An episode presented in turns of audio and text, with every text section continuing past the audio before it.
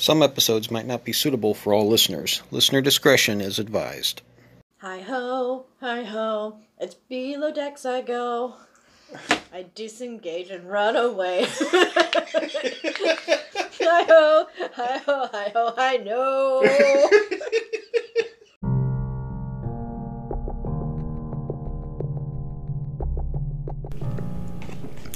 Race to the Sunken Star takes place in Tesora de Mar, the underwater city of the mermaids, and the abyssal trench that borders it to the north.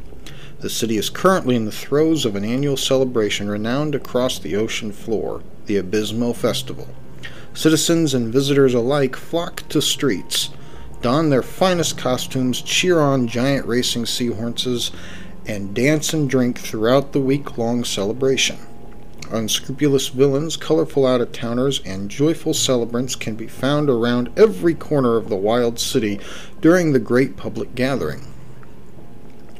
Just beyond the city's borders, however, things have begun to stir after centuries of silence. Capactoli's Trench, the deepest point in the Great Sea, harbors all manner of strange creatures. By chance and fate, the fallen star itself has come to rest at the bottom of the trench, its magical power inadvertently freeing an ancient evil that now threatens not only the festival above, but the entire world. To recover the star and save the city, the party must venture beneath the waves, make friends with the finned folk of the shimmering city, and ultimately brave the lightless depths of the barren deeps.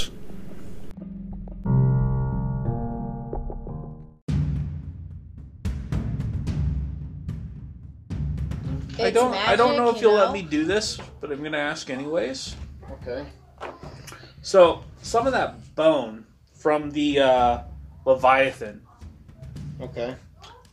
uh, I want to collect like one of the small pieces of it, and I would like to, if you would let me, and again you can say no, but I would like to craft part of the Leviathan bone into my uh, new arcane focus.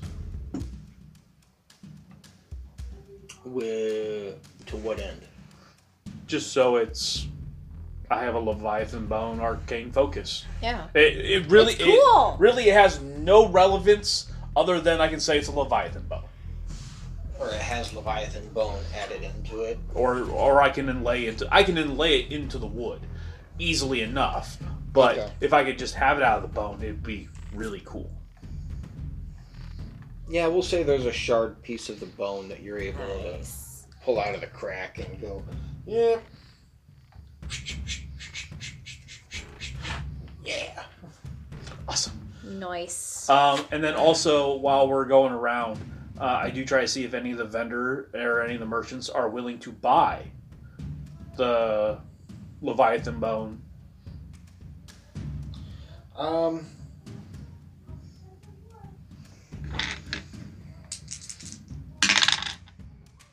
God, I am rolling really well in your guys' favor tonight. yeah.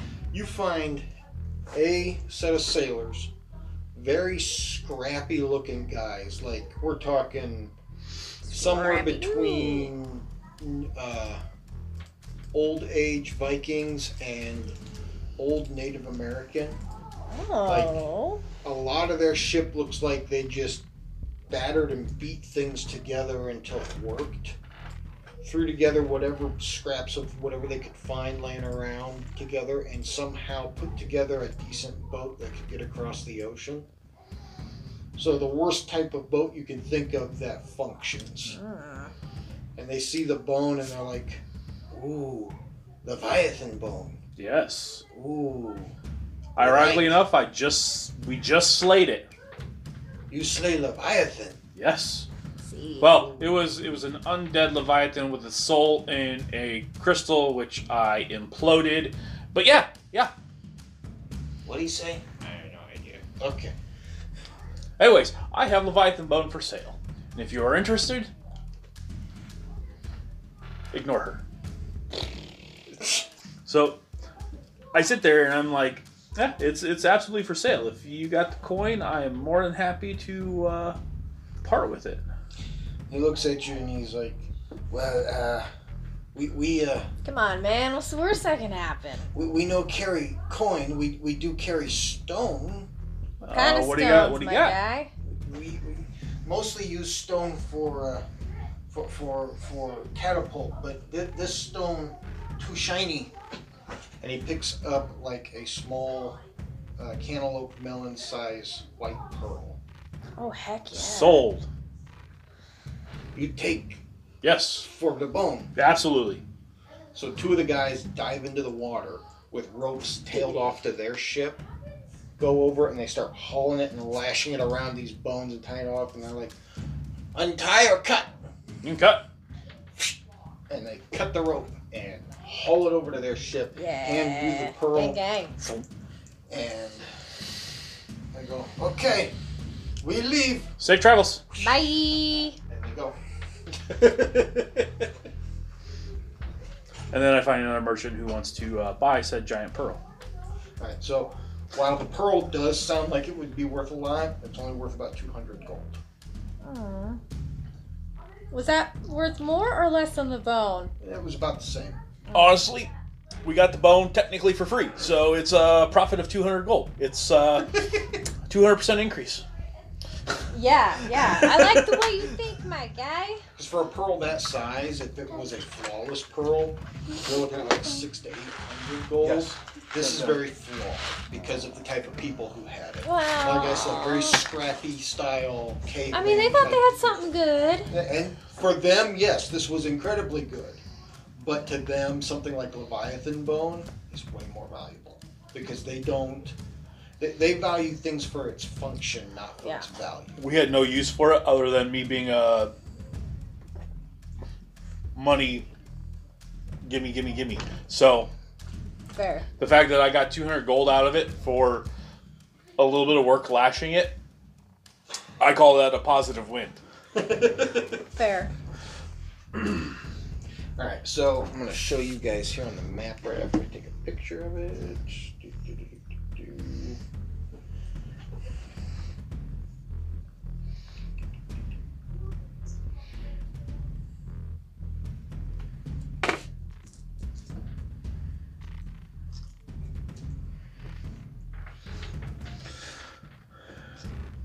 All right. Yes. Now I officially get an extra D8 s- spell damage. So here's the Labyrinth Basin. It was roughly right in the middle here where you guys got swallowed up by the Leviathan. Mm-hmm. The Serene Deep is only about four days' journey north up here.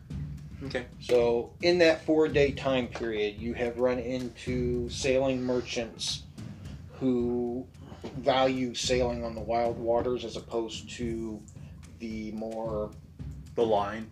Nose in the air ty- style of merchants who prefer to stay on the dragon's coin. So, for all you know, you were dealing with pirates, you could have been dealing with thieves, mercenaries, assassins, you don't know. But you know you made good trade and you got out with your lives intact and your ship. So, But more importantly, our lives. you know, you did good. Heck yeah. Ooh, ooh. So over the course of that four days that you guys sail, you get into the what you know to be the serene deeps, So and calm. right off the bat, the same thing that Mercer noticed when you guys went to the labyrinth basin, where the uh, the compass started to spin radically in random directions and flip flop and everything. It kind of starts to do the same thing where it randomly starts pointing in different directions or it spins one direction or the other. And then it'll point, then it'll point a different way, and it'll spin, and it'll point a different way. Except this time its movements are more sharp and definitive as opposed to random and chaotic like they were before. So it feels like something's moving. It could be something under the water is moving, or it could be because you guys are moving. It could be because of the way the water is. So if I if I I, I ask Hal to bring the boat to a stop for a moment. Try to weigh anchor. uh, not weigh anchor, but drop sails. So we Raise we sails. lose the winds, and so, we raise the sails. no because we, we we don't want the sails to or yeah sorry raise the sails. if you drop sails, the wa- sails catch the wind. Yeah, Off I'm, I'm we go. thinking um, yeah. Up is down, down is up. I know what you. Shake your head for yes, nod for no. pretty much. Um, So he yells up, "If you want to raise the sails, you guys got to climb the ropes and do it." so I have the crew do it. All right. we have a crew. They can do it. Go. Ah. I just blew up a leviathan. You want to mess with me? Come at me, bro. As I'm in my crow's nest. Ah. Yeah, you you were the one who did it, didn't you? Yeah, I am. uh, You rocked that Leviathan's everything. Children are in Let's- proximity. It may not have been my smartest decision. But if it worked, it? It worked. But So if it the- works, is it not smart? so the crew, along with the help of Clevie and Bolo, get the uh, the sails up, and you guys quickly slow down. You're not stopped, but you're moving on momentum, not on Yeah. wind. So I let it, I let it ride for a little bit so that we're basically we're just with the, the water, and then I focused on the compass. Does it look like it's still pointing off? It is, but you've noticed that it's starting to slow down a little bit more, and it's just con- there's like a constant motion of it turning in different directions, but there's no pattern to it. So if I so if I crawl out of the crow's nest for a moment and I go to the very end of the boat, does it look like it's facing one way? And as I'm walking, does it start tailing off, or Like, does you it? want to see if it points in a specific direction based on where you're at on the Mhm. boat? Yeah, it kind of does. Oh man, it's underwater. Oh no. Um, if you guys Mercer want- looks really angry right now. Like, like you can just see like he he is he went from like being like okay I think we no big deal to he's like super irate now because he has to get in the water and Esther he doesn't reaches- want to. Esther reaches down and places a firm yet comforting hand on his little, little shoulder. It's like palming a basketball. Going in the water. Yeah, man. Hate water. You'll be okay. I know you're an indoor cat, but you'll be okay. and with that, you hear Hal go, "What the? Um, How are we? Huh?" what? Everybody, give me perception checks.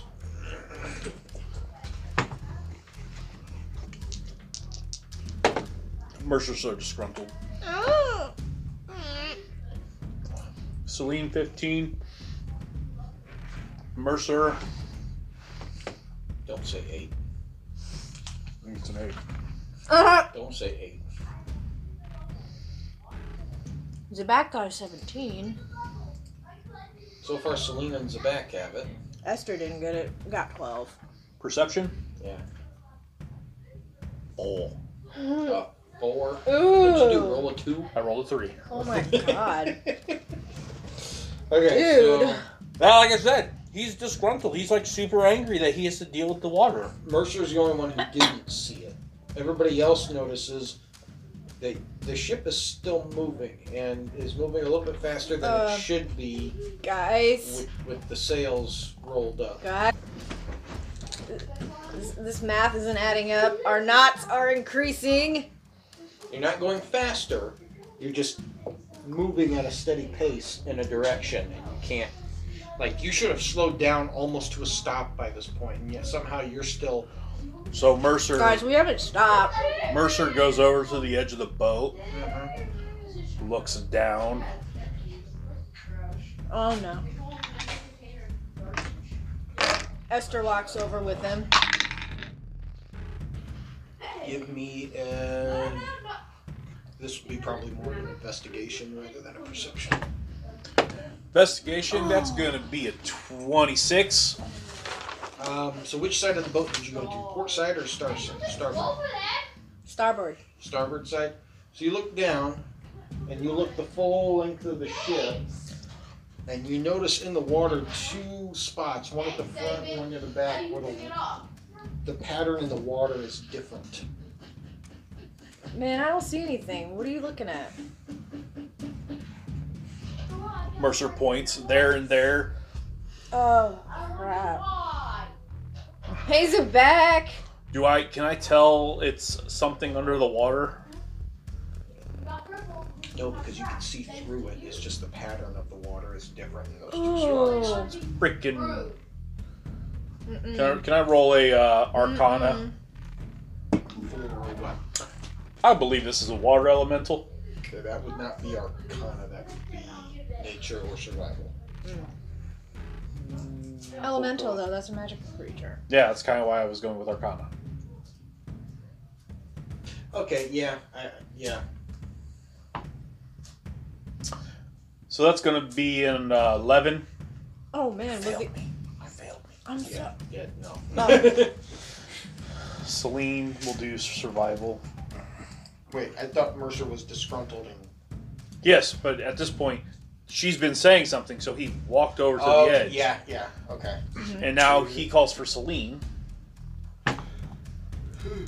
And she clearly doesn't know either with a uh, Four. seven. So Mercer does what Mercer does best. Oh no, Firebolt. man! You're gonna tick it off. You're go- it's gonna get mad and eat us, dude. Why are you like this? So you firebolted a, wa- a 26. water element? Oh. Alright, give me a second. Because now we gotta get the ship out. I don't want to tangle with this thing, man. You know how it works? Mercer don't know. Mercer fires. or as, as he so delicately put it uh, last game session, Mercer done peed off and don't care. So we'll do the firebolt. So that was That 26 to hit. That causes initiative. Uh, that does 26 to hit. It was a 26 to hit, That does- and then that does 11 points of damage. Man, you're just gonna make it mad. That's the point. Ah, I don't know what's going on. I'm already angry. Firebolt. You said 11. Mm-hmm. I'm going to get his kill. Three. Alright. And then you said initiative. Yep. So Mercer. Yeah. Go Mercer. Of course. Initiative. What did. Uh... I gotta roll for Bolo too. Where is Bolo? Hello. Do. Excuse me. Um, Bolo. Ooh, Bolo did really good. What did Celine get? Celine got a three. What did Mercer get? 20. Okay, what did Esther get? Seven. And what did Zabak get? 22, yo. So we're gonna go Zabak. That's gonna go Zabak, Mercer, Bolo, uh, Creatures, Esther, and finally Celine. So Zabak, what you doing? Alright, um. So he peeved him off pretty bad. So I can see him now? Uh, not from where you're standing, no. You just know he shot at something over the side of the boat. Well, I hustle on over there to take a look. Same time, if you jump in, you're going to get the bonus on your weapon. What? Oh my god, no. That is stupid. I'm not doing it. You're that. trying to kill Zabak, aren't you? How dare you? Why are you like this? If he's slap happy and he doesn't care. Oh my god, I'm so tired. Well, if I was, if I was, honestly, if I was trying to kill Zabak, I would have left Zabak's hit points at almost half. Okay, now. Okay, now I that finally understood what the heck he means when he says take the average. Like, oh my god. Was that been dang obvious the whole time? So you, you come over to our side. Yes. She, you can now make an investigation check to Okay. notice. Yeah, probably. So you see the unusual patterns in the water here and here. What's what is that? And we're in an at, uh, yeah. I don't really have anything good. Well, I mean, the skill check at this point was your action. So, Oh, okay. So, so you notice them, you just don't know what they are. okay. What is that? Okay. And it is Mercer's turn. Um. You know what? Let's give it the. Let's give it the good old college effort here. Mercer's gonna bust out a new spell.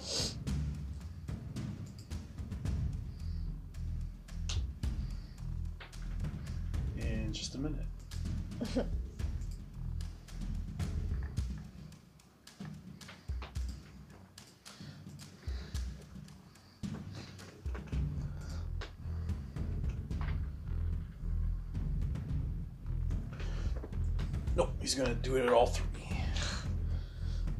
So he sits there. He's like, haha, time to test out the new arsenal. Oh boy. Scorching Ray! Okay.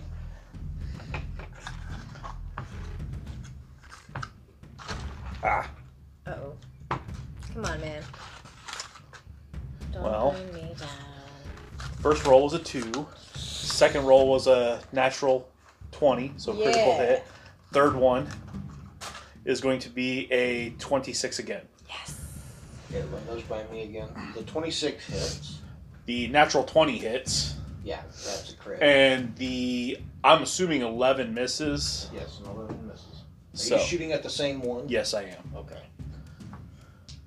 So, first one.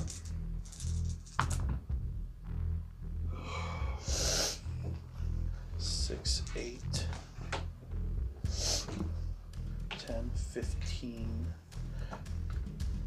20 points from the first attack, and seven from the second ray. Yes. All right, give me just a sec here. You're recording, right? Should be. Thought I hit record. Yeah, we're recording. Okay. I'm a little paranoid now. I don't want Why? All because you thought it was absolutely hilarious. You almost lost the compass and you didn't know if we were recording. Yeah. Plus the one time when we finished the sphincter and had to redo it. Oh yeah. And it played out almost exactly opposite. Still, it's funny. All right. Uh, So you really didn't like that. It is now Bolo's turn. Um. da-da-da-da-da.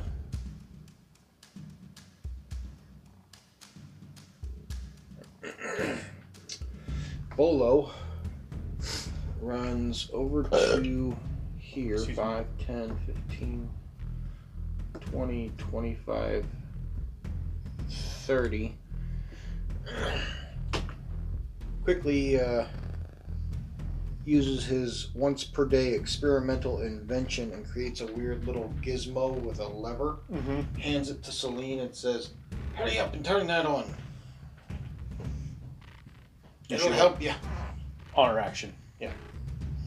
Since we realize that now that it takes an action to do it. yeah. Mm-hmm. Oopsie. And that's his turn. So one, two, three. It's their turn. Oh no. This one disappears down into the water. Uh. So you can't tell where that one's at. You guys see this one seep in through the walls of the boat. Oh no. And then you guys hear two big splashes from behind you as these two. And Hal goes, Ah! What in a nine. Uh, crap. This is not good. I don't appreciate being put in this position, sir. That's all they can do this round. So Well, it is now Esther's turn. Esther's like, uh, no, we're not doing this. And firebolt. Uh, where?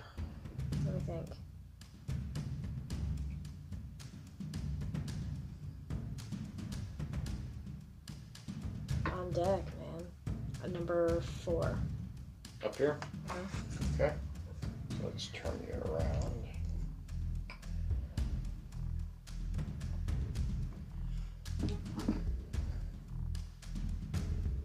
Oh, please let this work. Don't let me miss. I would say that's a hit. It's a nat 20! It's a nat 20! That's good. Yes! I never get nat 20. So, that's a 23 to hit.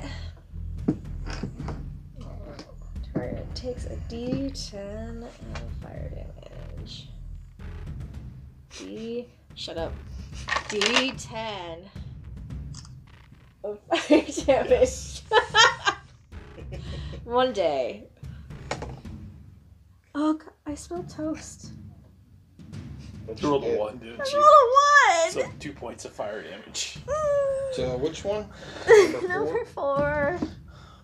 So it so she sits there and she gets ready to cast, and you see this big old fireball start to in, i i increase, and also just So a flicker of flame like the tip of a match. just I go, flying off. ah, and an em- little ember just goes. And it just kind of shakes its head like, huh? Oh crap! Sorry, my bad. My bad. My bad. I'm. I was trying to light my skooma pipe. Sorry. And it is Celine's turn. click. Um, click, click, boom. you gain a plus one bonus to your AC for 10 minutes.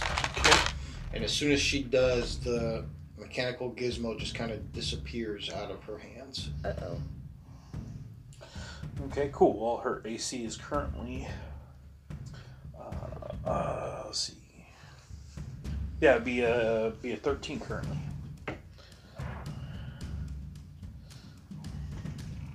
It was, and you hear Jabolo just go, sucks, I can only do that once a day. Crap. Well, better than that. Yeah. And then uh, Celine is going to move away from the edge of the boat where you know bad things happen. So, where exactly? She's going I to. should have moved too. Oh, well. Um, she. Well, I mean, she knows the one slipped under the into the boat. She's gonna go. You know what? I'm gonna go check down below, and takes off down below. So 30 feet. 5, 10, 15, 20. It's right here. 25, 30. Yep. Oh, hey. Uh. Uh. uh give me a second. Give me a second. Sure. Sealy or Clevey. Clevey. Clevey. Clevey? Uh, there's a uh, there's a water mel- water elemental on the boat somewhere in front of it, in front of you. So be on the watch. Sess makes a weird hissing noise.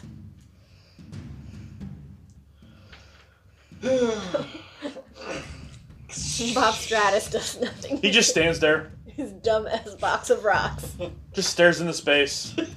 like with that cross-eyed look you're making. I'm not giving him a command, so he doesn't. He just he just. lump, just a lump. I so wish you'd let me take a picture of you doing that. this is I can't with you guys. Basically, what he's what Bob Grass is doing. Who's Bob? Bob has no no like. it's a construct. I know it's like an automaton, but it, So he just stands there. I know you can't create a soul unless you. There's not a. Not a okay, um, it's Zabak's turn. Okay. Or did Celine was Celine gonna do anything else? That's all she can do. Okay. Because action to flip the switch, to run down quick. Right, right. Hey, Okay. there's a water elements down here. Be on your guard. As Bob's just like, like nothing's ever happening. Some days I wish I could shut my brain off like that. What is the Um, back doing? Does the explorer's kit come with torches? Yes. Okay. At least ten torches. She lights a torch. Um, I couldn't then go swing the torch at anything because that's the action, right? Uh, magic weapon's gonna do better than that torch. Well, it's You an, hear from Mercer. it's an elemental though. It's water. Magic weapon is gonna work better for you. Trust me. All right, she's gonna. Eh, tosses. Torch off over the side of the boat. Whoops. That's a waste of a perfectly good torch. Whatever. We never use them. And just goes over with that bladed orb. Right over here. Yeah, number four. Right there. All right. Roll the hit. Come on, my dude. I misgendered you. I'm sorry. Okay. 13 to hit. Uh, you missed. Well, duh. I don't know why I didn't recklessly attack. or rage.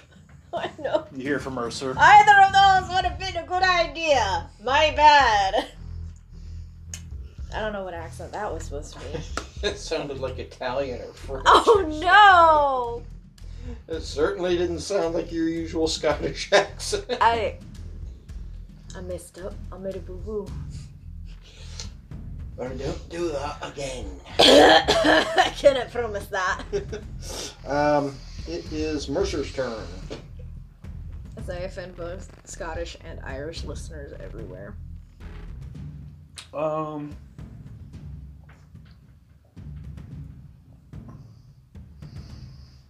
Uh, yeah, he's going to take his action and he's going to construct his uh, little force ballista. Okay. And as a bonus action, number three.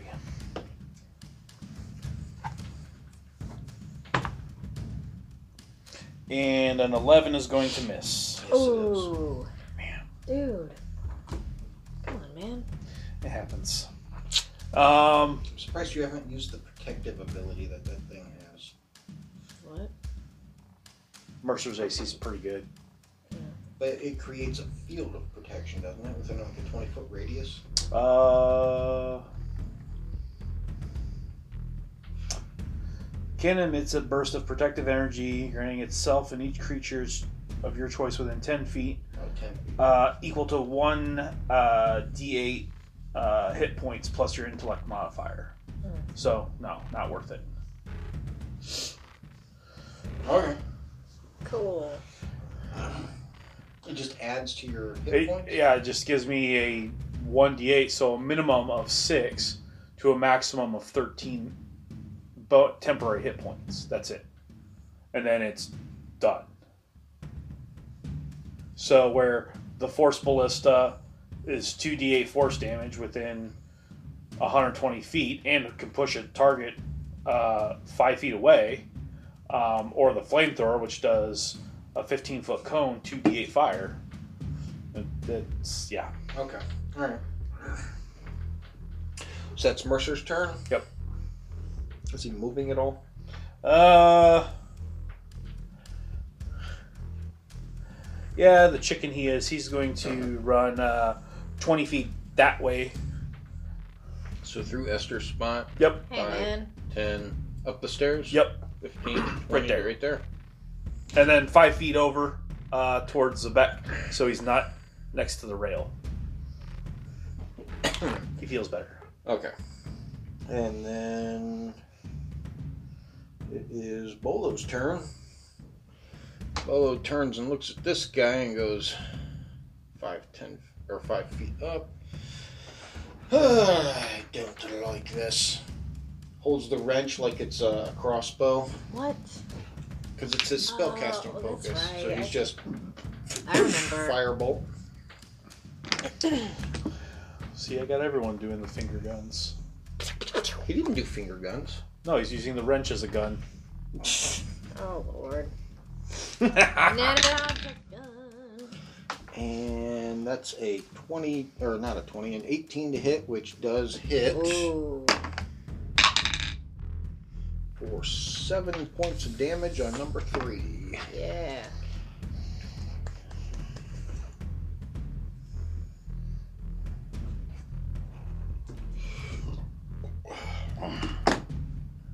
And he's just kind of looking at this thing. He goes, "These things look nasty." No duh, man. And it's their turn. Oh crap.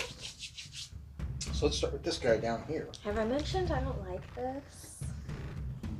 It's Five, like not a vibe. 20, 25, 30. And Clevey sees the water elemental now, as does no. Celine right there. Who's controlling Clevey? Me or you? Well, I'm controlling Yeah, Clevey as of duh. right now because Celine was the first to interact with her. We're gonna have Clevey go on Celine's turn. Um, so that went 30. This one moves 5, 10, 15, 20 to right here. And then this one's already on the back. So, start with the one on the back. no. Should my AC have increased? So that's a 21 to hit. Oh. Yeah. Dude. It just ain't fair. What did I ever And do a to you? 24 to hit. Oh, yeah, I didn't. Oh, man. Well, maybe you would like to uh, rage now. Yeah, you think? Shut up, man. No, I was watching the uh, the Vox Machina uh, animated series on Amazon, and in one of the episodes, he's like, "I would like to rage now." I think you mentioned that before. So the was first really funny. attack on uh, Zabak does 13 points of bludgeoning damage, and the second one does 15 points of bludgeoning damage. Oh my god. Uh, this one tries to attack Bolo.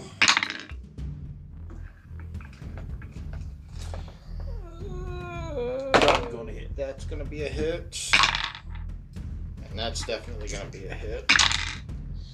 Eesh. Bolo does not have a lot of hit points.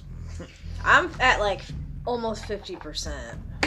Seven, eight, nine, ten, seven, This is not good. 12, 13. I don't like it. Bolo goes down. Oh, sh- This thing smacks him twice and he goes down. Just oh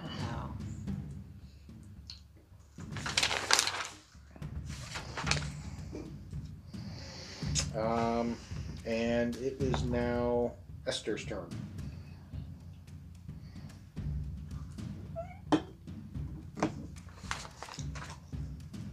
Magic missile. Uh, what, what, Number four. Um, I'm gonna, I'm gonna, I gotta move closer. Um, why do you have to move closer? I don't have line of sight. Because they're on a higher deck. Okay, so What's the size of this? Five. What are the size of these creatures? they're large. You could probably see over Zabak's head. I'm just gonna move forward. Right here, you can see it. Okay, I move. Can I roll a d4? Yeah. Sweet. I need a fifth d4, babe. Hmm? I need another d4. So get another dice, set of dice. I just need the one.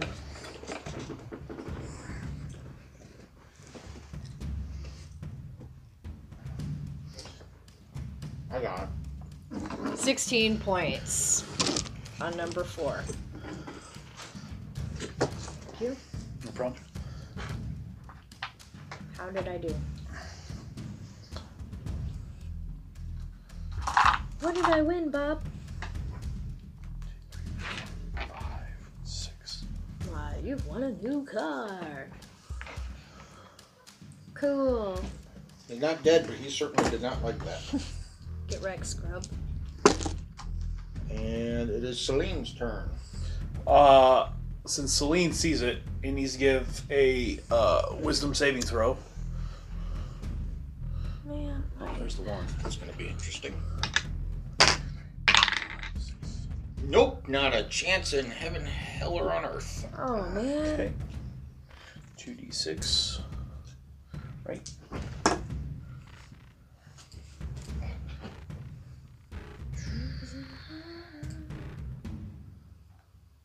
Three d six.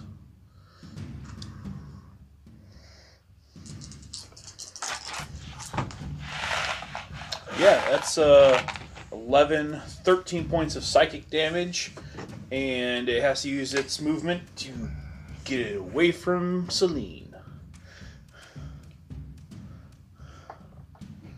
You said 13? Yep.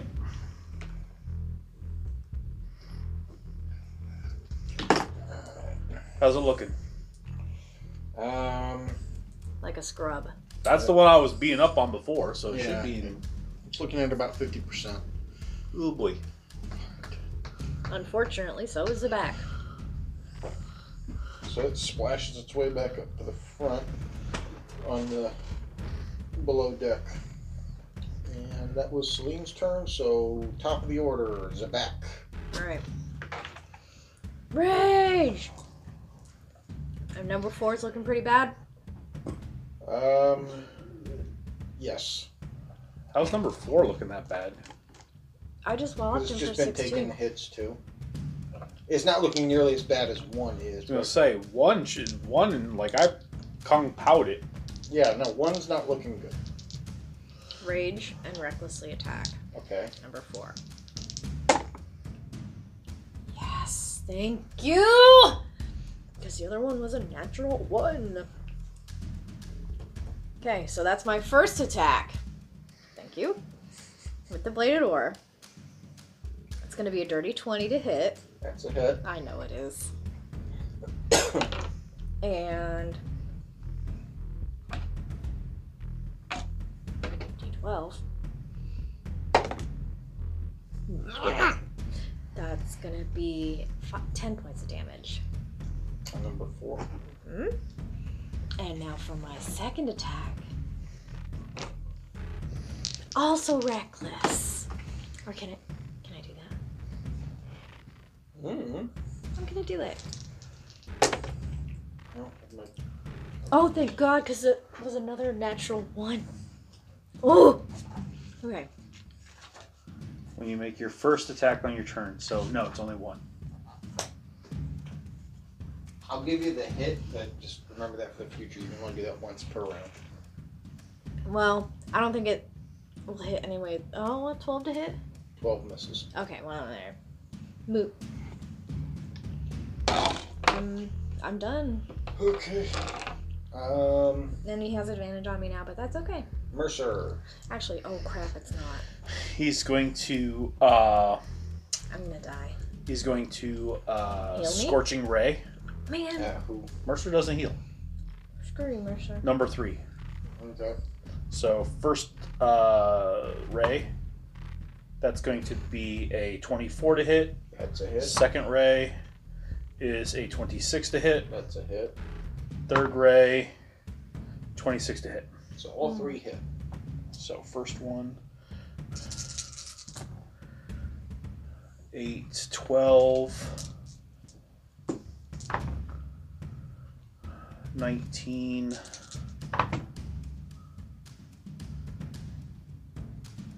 Twenty-six points of fire damage. Ooh, In dang. total? Yes, Rock on, man. And then bonus action. Force cannon. Oh, nice. Same one, three. What'd you roll to hit? Uh, that's going to be a twenty-seven to hit. Yes. Jeez. Dude. 16, 17, 17, 18. Dang, dude. Wow. For an additional seven points of force damage. Dang, good correct. He is at less than half. Yeah. He ain't looking too good. And then Mercer judges the distance real quick 5, 10, 15, 20, 25, 30. Yeah, he's okay. He stays where he's at this round. Hmm. What all does that force cannon do? Oh, and it pushes it back 5 feet. This thing? Number 3. I thought you were shooting at number four. No, number 3. You told me four this whole time. Uh-uh. No, I said 3 the entire It's a time. three. Okay, so I'm attacking four. She agrees with me. I swear you said three. He's attacking three. I'm I- paying I- attention. I- okay. What is this? I gotta redo numbers now. Oh my gosh. Okay, run that by me again. You did 26 points and An additional 7. So, uh, 33. Three? 26. all magical. Mm hmm. Mm hmm. Okay. So, bypasses resistances. Oh. You'd have been better off hitting four, but okay. And it pushed him back five feet? Yep. Is there like a strength saving throw to that or something? Uh, no, it just. Uh, If it hits, it hits. It's one of those, like, yeah, it just says on hit, target takes 2d8 force damage, and if the target is a creature, it's pushed up to 5 feet away from the cannon. So there, yeah, it's just it's just like Eldritch Blast. If you take the the evocation to move them, Mm, it just moves them. Okay. Oh, Warlock Artillerist Artificer. That'd be an interesting multi-class. I've thought about it. I would Do still it. want to do the Artillerist Artificer Storm Sorcerer combo. Just because I think that would just be wickedly nasty. Heck yeah. Spells galore! Woo! Um, okay, so that was Mercer's turn. Uh, Bolo needs to make a death saving Oh, throw. crap. No. He makes one. Yay! I think of Bolo like the You're wise. you're the closest person to get over there, but that that requires your action. Oh, do you want me to pull him into safety? Well, you'd want you'd want to try to potentially do a medicine check to uh, stabilize it, Uh, can I do that? Um, but not. that's an action. It's just a DC ten. It's medicine. their turn. Oh no. I have zero, Um, so like. so- I'm dragging to safety. big dude here has advantage on his attack rolls against the first attack. Just like reckless, it's it's the first attack. Just the first attack. Okay. So first attack on Zabak. That's a seventeen to hit, Oh yes. and the second attack misses. Yes. Uh, I am a god. Ha ha ha. this one, Bolo's down, so this one moves to here. 5, 10, 15. No, it won't do it that way. 5, 10, 15. Tries to hit Esther. No. It's a 15. no.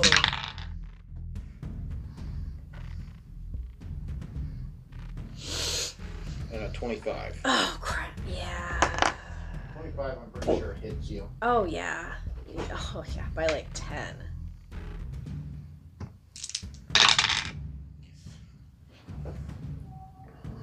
For 8 points of bludgeoning damage. Ooh, not great. And then this one comes back up here. 10, 15, 20, 25, 30. As Bob just standing there, like it always goes past, like sloshing past. He's just like, and it's like, and he's just like, and he Sess back. is just cir- slowly circling Bob's head.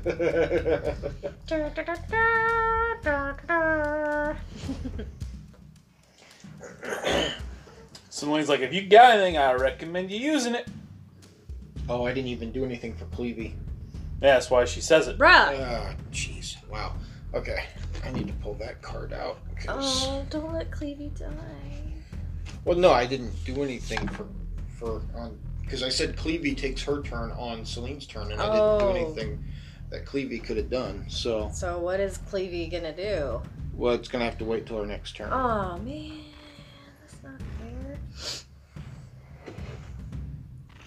And Clevey doesn't really have a whole lot that she can do. Okay. Hide. Um, and it is Esther's turn. Okay. Number three's moved up to me, yeah? Yep.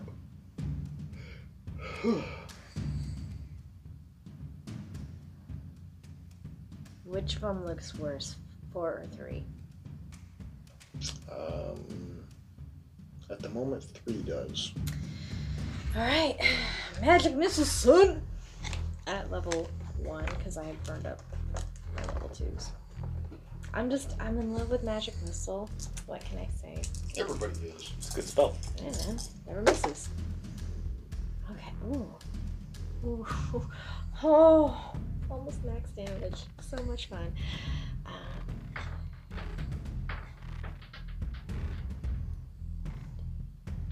Sixteen points. 16. Mhm. It's rare you guys actually make me pull the calculator out. Uh, not that rare. You. Esther and Zabak fall down.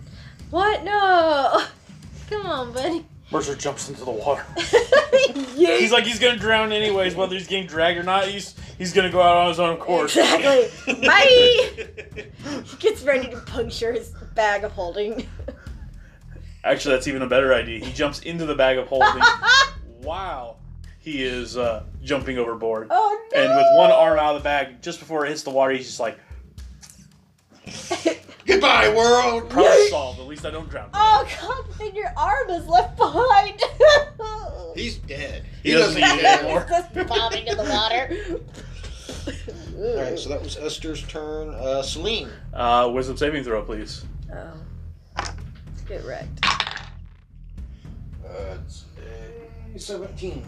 Ah, it uh takes half damage, but it's not doesn't have to move away. Oh wow, that's that's uh, it takes four points of psychic damage, and that's halved. Okay. You said 14 points? Four. Four. That that was already halved because it was Okay. eight. Alright. Uh, Clevie looks at Celine and she goes, Can't those big gaseous things do anything? Nope. Idiots. Well, Useless. well, Bob Stratus, the big cloud one, can only do something on uh, Mercer's command, and he's he's not really much of a fighter. He's just a big, strong man. He's kind of squishy. When something Oh. says damage immunities, if it's a damage of that type, it means it doesn't affect it at all. Correct. Mm. And Clevie would not be smart enough to know that. Uh oh. So Celine sees Clevie kind of fly towards this thing, swing its tail real quick, and tries to fly away.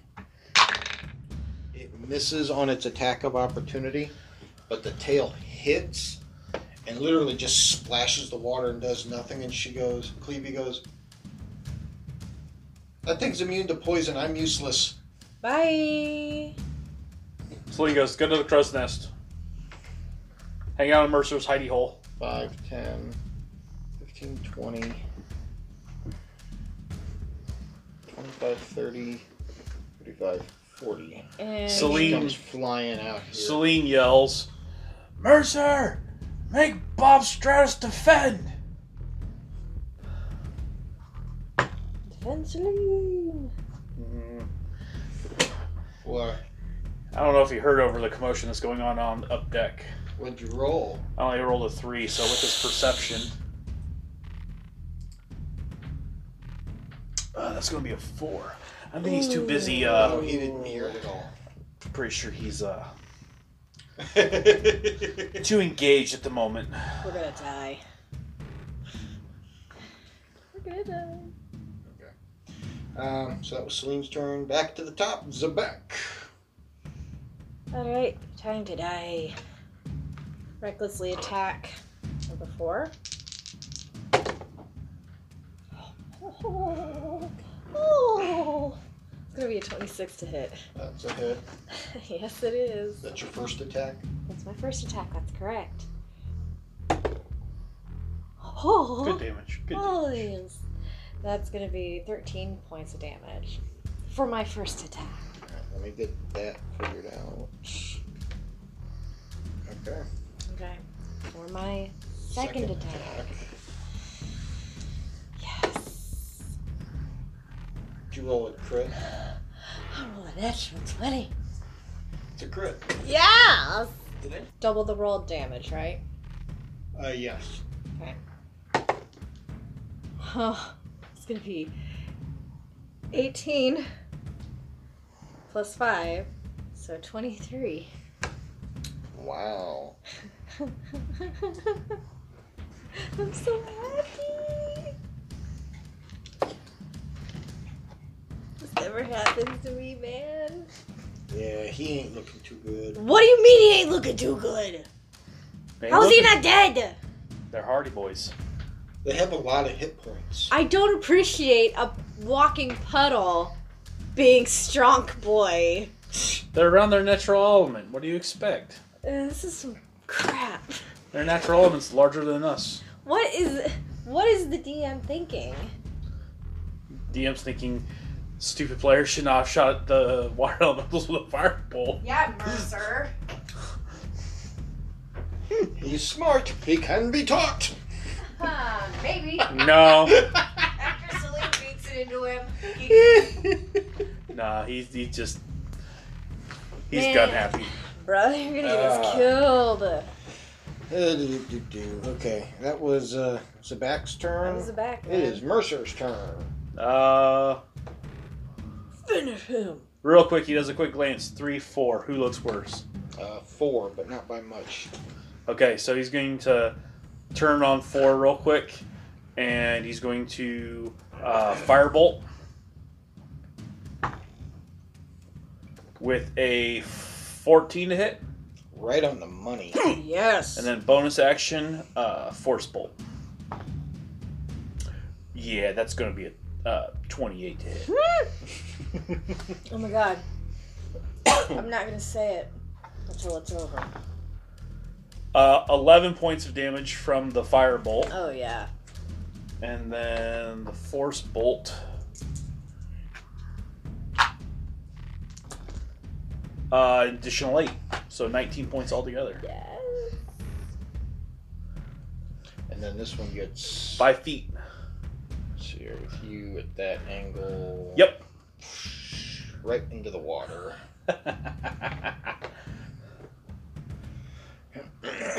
hey, if it's angry enough, it'll come back. Well, I mean, maybe he's probably too scared now. okay. Um. Yeah, that was Mercer's turn. Bolo's death saving throws. Ooh, I rolled a 10. Ooh. Lucky man. Right on the money. Yeah, he'll survive. And He will survive. The water elemental's turn. So, 5, 10, 15. Uh, this one on Celine, that one on Esther. First, uh, we'll do Celine first. Um, pretty sure that's a hit. I rolled an 18. Oh, yeah, you hit. And that's a miss because I rolled a 2. Oh So yeah. unless an 8 hits you. Nope. Not anymore. She's a little bit more Ugh. Party. defendy. Yeah. Bonk. Takes 10 points bludgeoning damage. Strong like witch who fight And bear then in the forest. one on Esther. That's a miss. Uh, it's a 21. Ooh yeah. And that's going to be 14 points bludgeoning Oh crap. as it bashes you with a wet hand of water. Ugh. I don't know how she didn't knock prone, but okay. And it is Esther's turn. You said 14 points? Yeah. It's 2d8 plus 4. I rolled a 6 and a 4, so that's 10 plus 4. Hi ho, hi ho. It's below decks I go. I disengage and run away. hi ho, hi ho, hi ho, I know. That's pretty good. Why, thank you. Completely off the cuff, darling. 5, 10, 15, 20. Which way are you going down here? Oh no, I forgot there's one down there. Um, I'm gonna like kind of hide behind Celine. Celine looks at you and goes, Hey, "You're so- screwed." Yeah, help.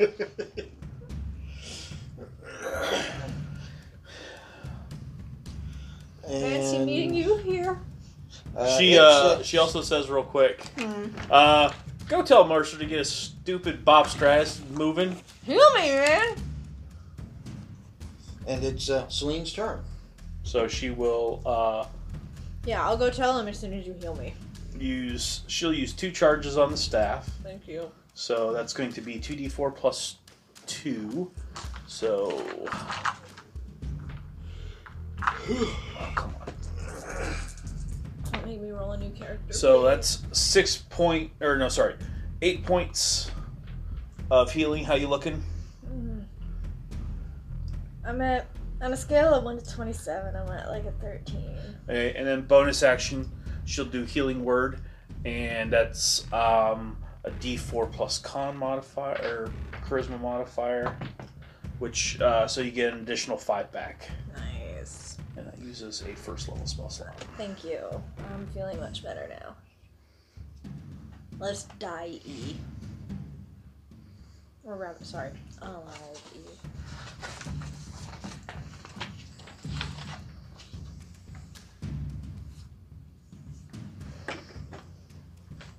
Excuse me. What's next? Oh, kind of benevolent DM.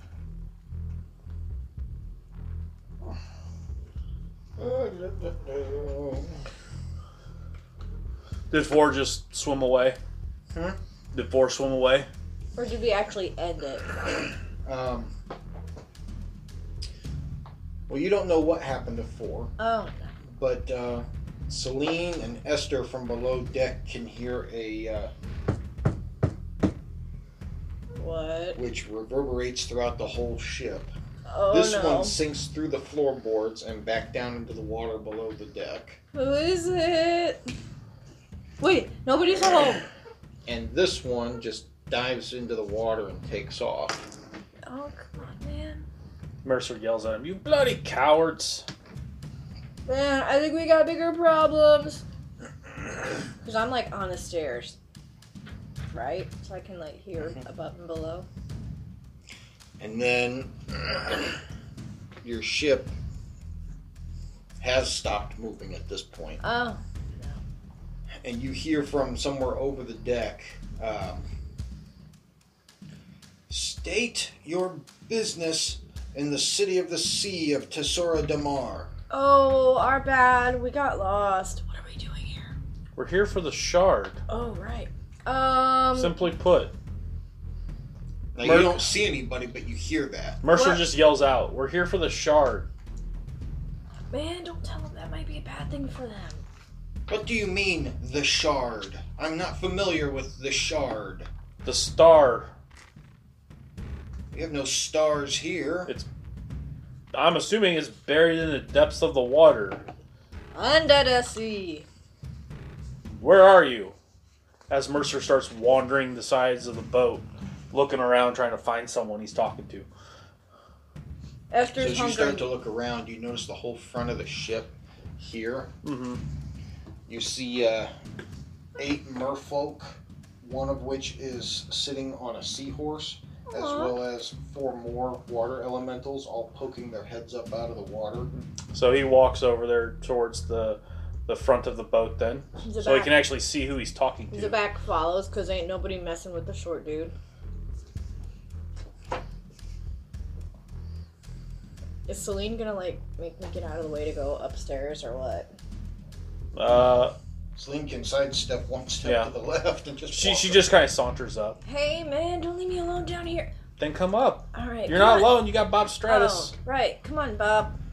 He stands there. up here. now. Call your Bob.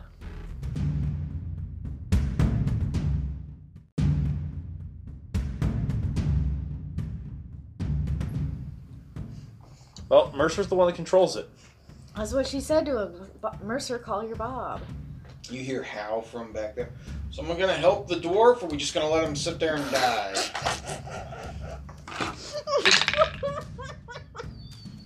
Mercer walks over real quick, checks his pulse. You guys seriously forgot that Bolo was laying dead on the ground, didn't you? So Good thing he's passed out. He'd be pissed right now. that that's that's gonna be a uh, that's a 19 medicine. He's fine. He's stable, and walks back over. oh my god, I'm dead. Because I'm assuming you made your death saving. yeah, I rolled a 12, but I wasn't gonna say it until I figured out what you guys were thinking. Yeah, yeah. So Mercer walks over, checks his pulse. He's fine. He's sleeping, and walks back. Anyways, Poor Leans over- man. leans over the the rail. Yes, we're here for the star fragment. My my compass points us in this direction. All right, give me a uh, persuasion check. Okay. Oh no.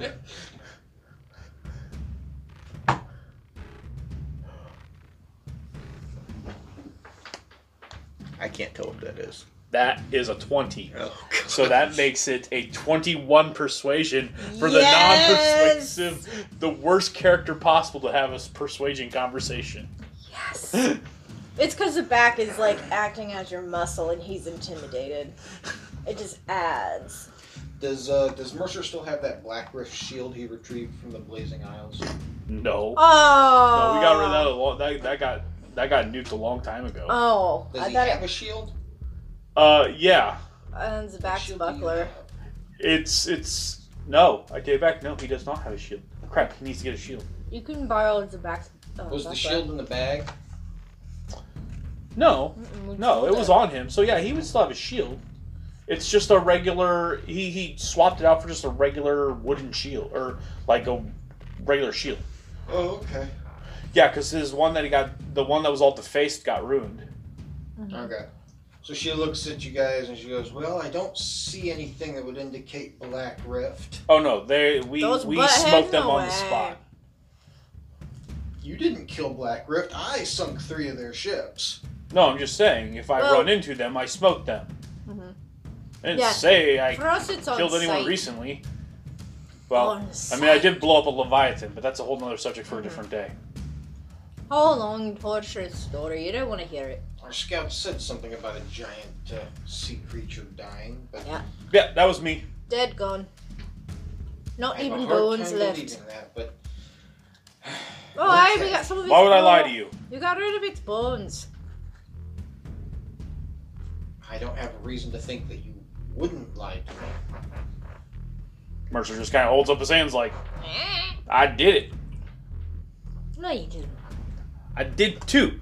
I blew up its soul shard. Oh well, yeah, you did that. You didn't convince her. Him?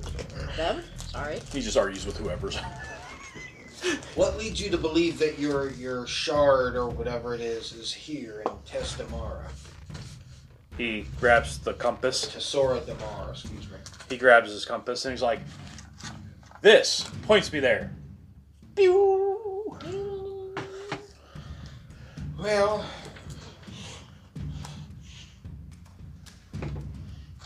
I guess we can see if there's something we can do to help. Weigh your anchor and follow us down below the surface. Uh, I have no way to uh, go under the water safely without drowning, Yeah. Neither. and I well, do not like the water. Right. I can go down there for about an hour. I am a land folk, Not not a sea folk. indoor cat. Do any of you speak Aquan? Heck no. Uh, no. Okay, No. so Wait. you hear, Wait. I've never even heard of that. I It's the language of the common? water. Common, apparently gnomish. common. and Celine, common and gnomish, but she also has she has comprehend languages. yeah, but she wouldn't know to cast that because nobody's done anything yet. No, not at the I'm moment. Just asking what your languages are. Uh, ba da ba ba ba. I don't know how many languages the back is supposed to have. One, maybe two. Oh, okay. That, if turtles That have tracks. their own language, she would automatically know that in common. Um, Yeah. but beyond that, It's usually got it. That's why I didn't. Write it So, down. no, at this exact moment, no one does. But as soon as they start speaking in a different tongue, she gives a quick command, and so it's like two words. That's fine. Happens. Celine casts comprehend languages in case the language is spoken again, Okay. and it lasts for an hour. So okay, as I said, in Aquan, the uh, the female mermaid says something to two of her guards. They go below the surface of the water. They come back up, and they're holding something fish scaly. And she goes, "Here, put these on. How? It's a skirt. You wrap it around your waist after you jump in the water. what? So Now jump down here in the water and then throw it on." Mercer puts all his stuff in his bag, cinches the bag. Uh, I'll catch make- me! Yay! And he jumps over right after, like right towards her. Two of the guards kind of ease you down into the water. Thank you. They throw the skirt onto you. It's Ooh. not a skirt. It's a utility kilt. No, it, it's a skirt. Oh. He kind of hula hula in the water. Um, and Mercer notices almost immediately that the bottom half of his body from the waist down is now a giant fin. Oh. has gills across the sides of his neck. oh. Like I said, he's kind of like hula hula hula hula. Under the Okay, I can do this. I can do this. Under the sea. All right, the rest of you. So uh, Celine comes fairly shortly right afterwards, and uh, cannonballs in uh, right near Mercer.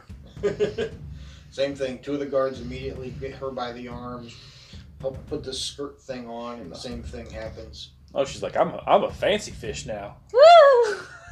Esther Esther does a swan dive into the ocean. Okay. Whee! Zabak, She get Esther gets caught by one of the water elementals as one of the guards come up and help her put the skirt on. Zabak just belly flops. Ah! Sorry. And they're like looking at Esther going, um, What's up? let's grab two. Ties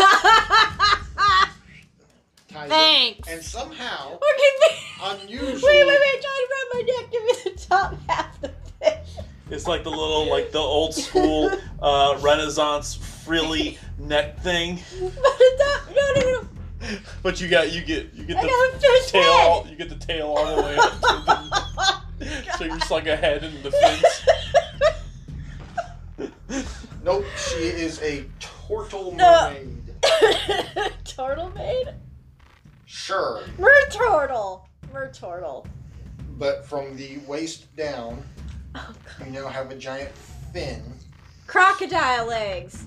Nope, just a fin, a fish fin Boo. made of scales, and uh, you Am I can supposed to breathe let normally feathers? underwater. So now you guys all have a temporary swim speed of 30 feet. Nice. You can breathe and hear.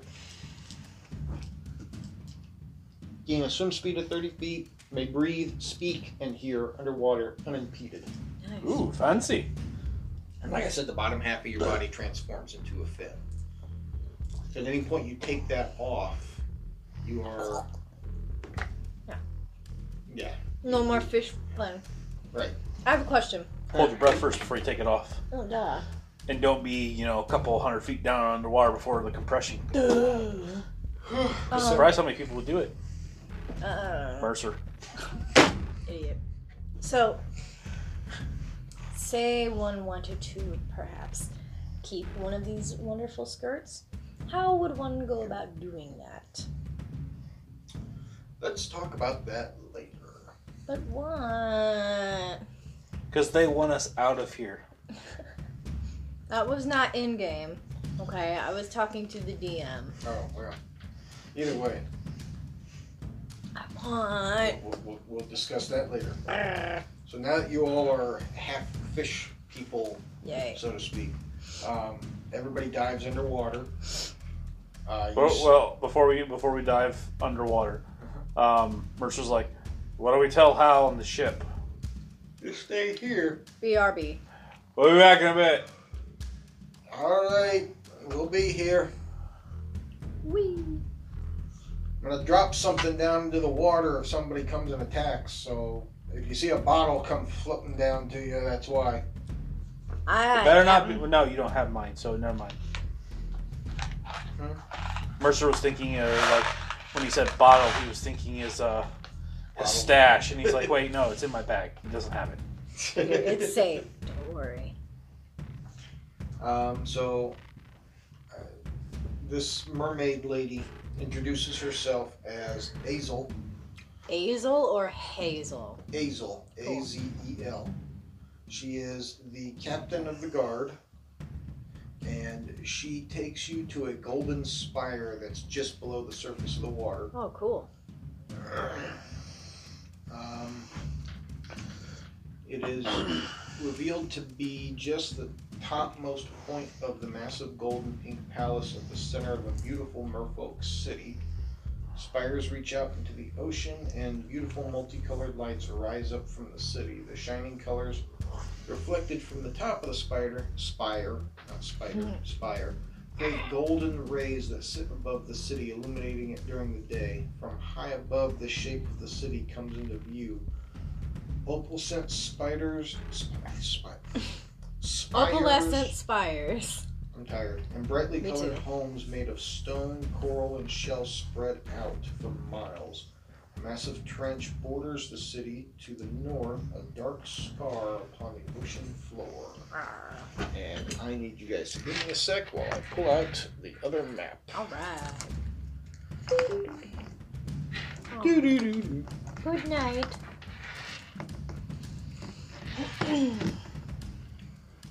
Doo-doo-doo. Let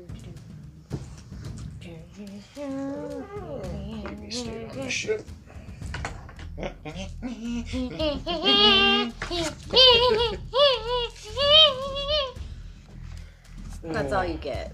I'm never doing that again. I hope you're happy with yourself. Because I know I am.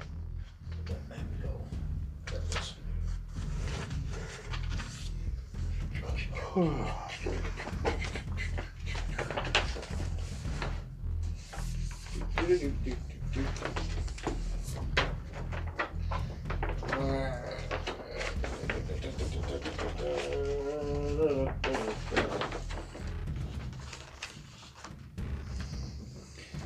Alright. So, you are now officially welcomed to Tesora Damar. Um, and uh, it's explained to you that you've arrived during a time of heightened security surrounding the city's annual Abysmo Festival. The tradition dates back to the founding of the settlement. Now it is a week long festival involving elaborate costumes, incredible seahorse races, and people from all streams of life. Uh, her and her guard are the ones who keep the peace, and they were, on first impressions, left to assume you were another band of pirates similar to the Black Rift ships that invaded prior. And that was the reason for the attack. Mm. It was led to believe that you were there for, shall we say, not good reasons. So the first intent was for the, the water elementals to simply escort you away from the city. And when you attacked, they defended themselves, thinking you had become hostile. Which you did. Absolutely. Um, so the festival is intended to bring in wealth of commerce, and its success is vital to Tesora Damar's economy. Uh, Azel is going to guide you to the entrance of the incredible palace. Dozens of merfolk and other sentient sea creatures excitedly swim through the sea, watching merfolk jockeys mounted atop giant seahorses weave through the tangled city streets. Azel swiftly moves through the crowds and toward the grand entrance of the palace. Vibrant multicolored fish scales cover the floor in winding, intricate patterns. The pearly walls stretch up to the wide, decorated ceiling. Across the entire ceiling, a merle displays beautiful merfolk women in shining silver armor riding a giant black seahorse. The merfolk queen heroically faces down a horde of horrifying demons hurling a mighty sword, the legendary Bright Scale, into their hearts. At the far end of the hall sits a large throne constructed of massive oyster shells. While Azel ushers you into the grand chamber, two merfolk are engaged in fierce debate on the other end. One of which is wearing a fine cloak made from shark leather with a silver crown atop her wavy red hair. The other is an aging merfolk wearing robes of knitted seaweed. His long green beard is tangled with small starfish, and tips of his fins have turned white from age. Both are shouting and hurling rude insults at each other. Hazel goes, uh, Regenta and Mako are at it again. Excuse me a minute, as she walks over, storms out, and exclaims, You're putting the whole city at risk. Hazel then introduces you to the two of them.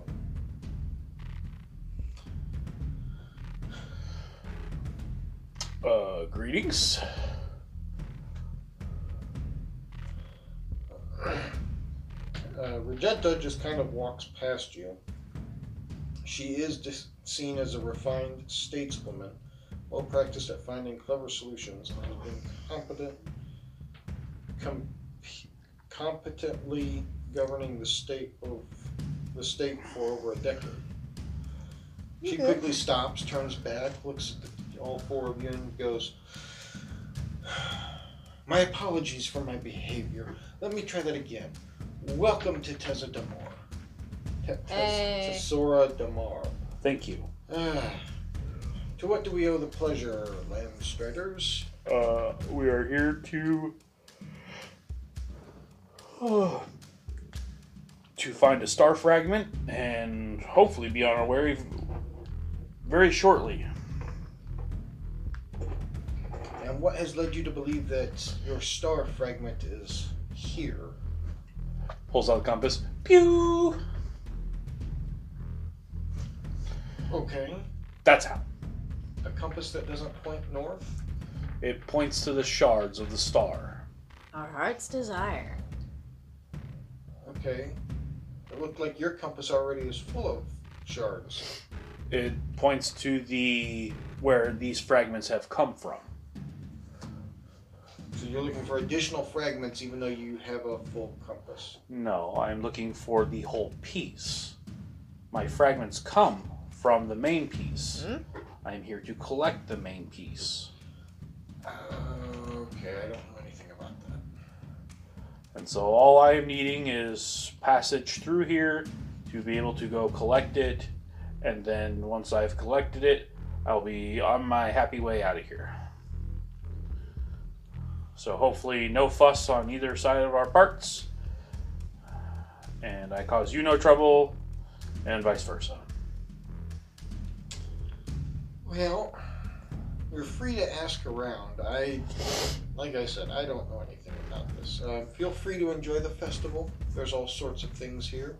Uh, do you guys take standard coin, or is, do you guys have different currency? Well, we have our own currency, but coin falls into the water all the time, so we take advantage of it when we see it. So, absolutely, coin is perfectly welcome here. Okay, just making sure. Absolutely.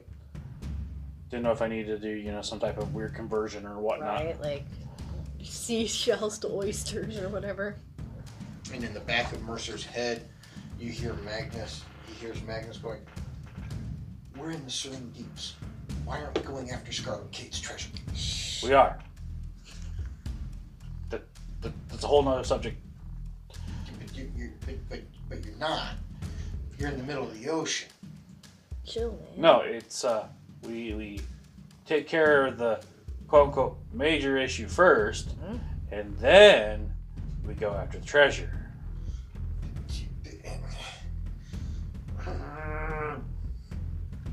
Fine. Oh, trust me, I haven't forgotten it. I may have I may have lost the original map, but I haven't forgotten it. If you say so.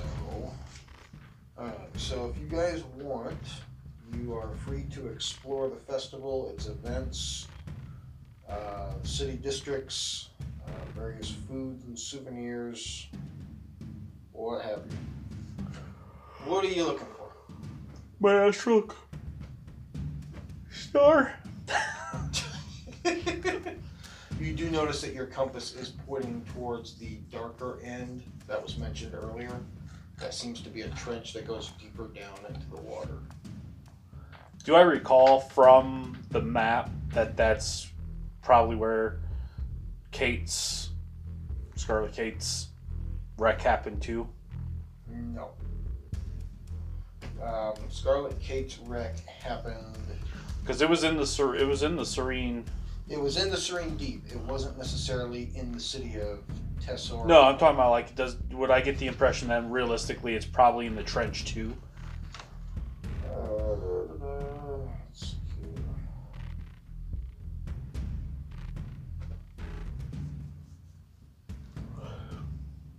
Yes, you do. Cool. So really, what I'm looking for is I'm asking around for anyone that would be a guide to the trench. Um.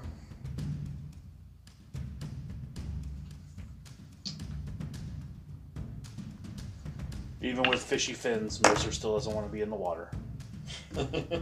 He wants to get the job done and get out of here.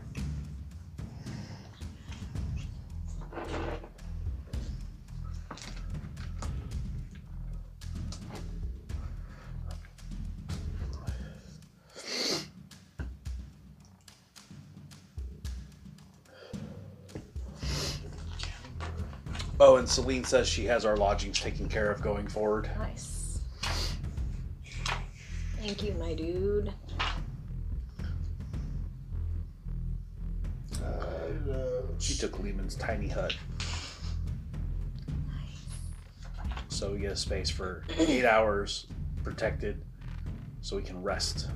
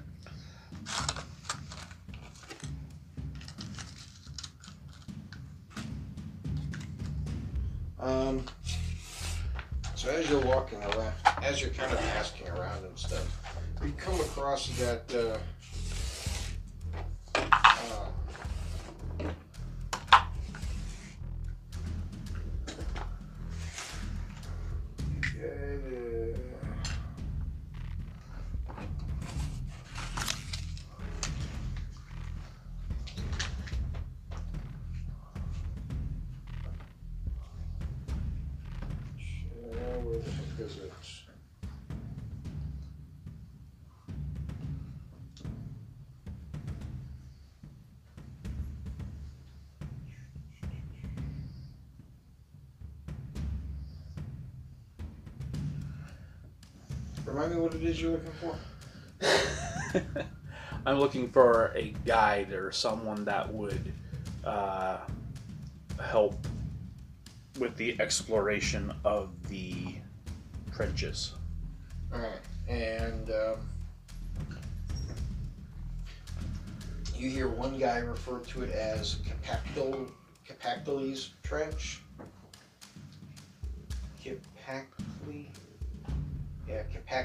Trench. But for the most part, everybody's saying no for the same reason.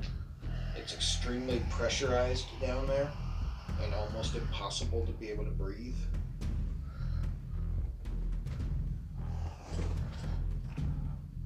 Well, there has to be a way down there.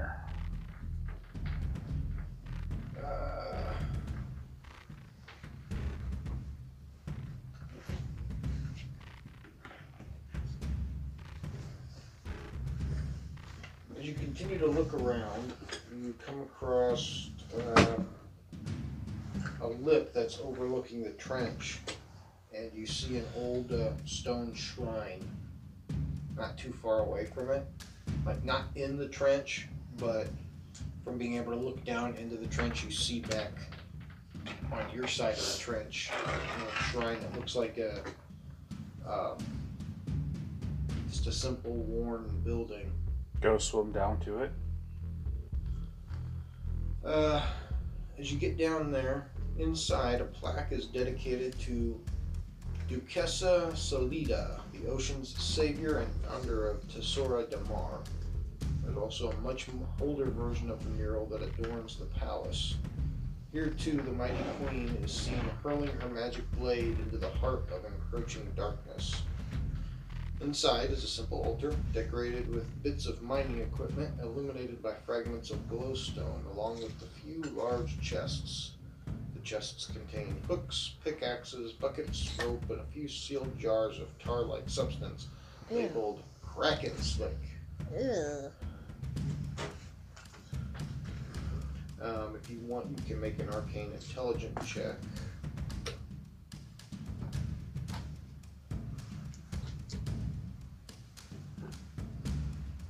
Sixteen.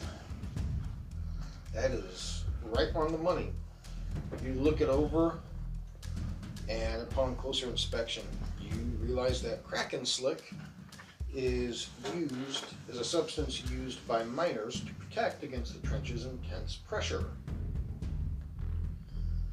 Uh, the shrine itself is used by the local glowstone miners as a place to make prayers of safety before descending into the trench. It was originally built long ago by the first uh, Duquesa, Duquesa to commemorate her victory over the demons of the trench. So there's a couple buckets of that Kraken Slick.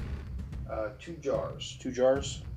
How much does two jars take care of? Uh, one jar per person.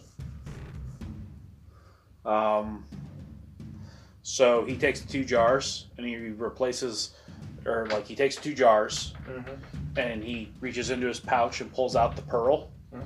puts it on the altar. All right. And from behind you guys, you hear a uh, somewhat familiar sounding voice from before going, What exactly is it you think you are doing? Uh, well, I need to go do investigations on the down there in the trenches, and Mhm. this Kraken Slick helps protect people from The intense pressure. the man. pressure, and so kind of in combination of I am taking, I have replaced. Well, while you are, uh, while you are correct, the Kraken Slick is used to protect against the pressure. Perhaps maybe it would be best to uh, talk to the owner of that stuff before, you know, trying to steal it. Are you said owner? I am, but if you're wanting true Kraken Slick, you're going to want something far more concentrated than what you've just grabbed in those jars. Oh, I absolutely do. Okay. Well, perhaps we can sit and have a conversation.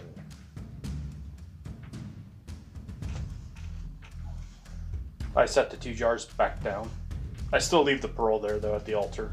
Mhm. He goes, Now, I couldn't help but overhear you back up in the festival, but did you say you were looking for something that you believe is here? Yes, I am looking for the star, the main fragment. And I Hmm. know it is down there. Well, that would explain a few things. Is this supposed to be some sort of powerful object of some sort? Absolutely. Well, there have been. Supposedly, the trenches are home to sea like demons of some sort that can't handle the lesser pressure of being up here, so they stay down in the trenches where the pressure is more adequate for them. Mm-hmm. But something lately has caused a rustle down there.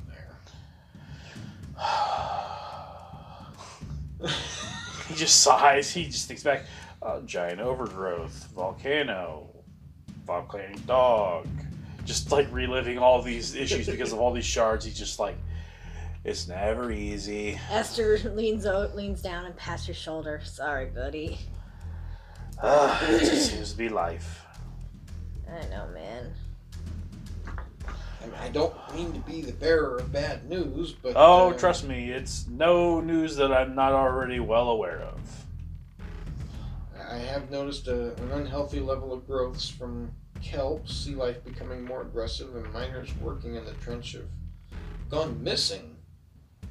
Uh, Now the thing is, is if we can remove the shard, the the main fragment, it will help alleviate all of the oddities that have been happening. well, then I would suggest we figure out a way for you to get down there and we do it quick because, along with everything else, is an eternal prison for a very dangerous demonic aboleth. Oh, fantastic! Equano. If it's not already cracked open, Ihu Quan Kao. What is with these weird names? Ihu Quan Kao has the eternal prison down here. well, I would recommend we make haste because past experiences tell me that we're probably going to deal with said demon. Uh, you may have to. However,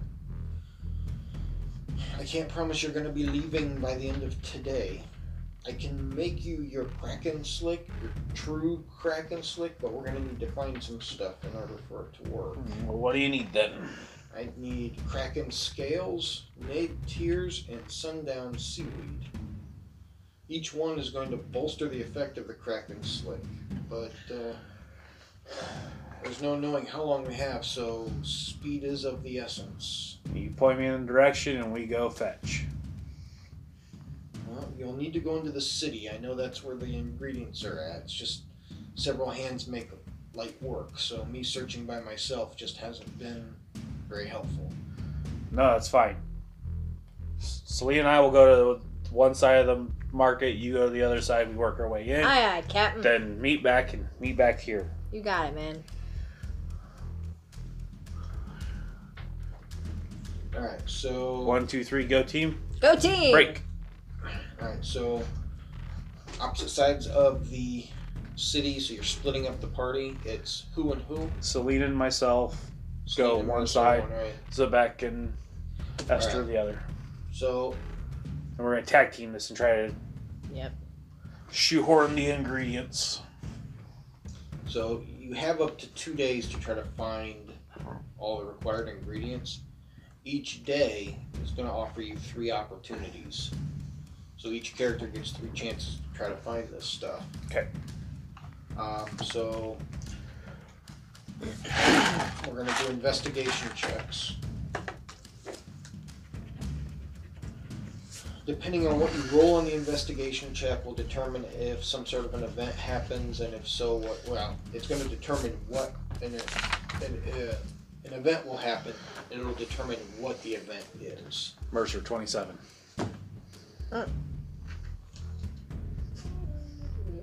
He's good at investigation.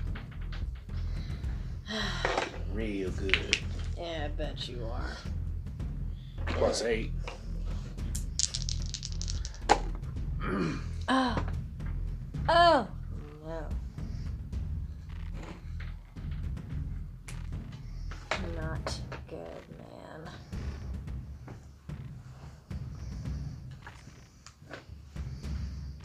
What did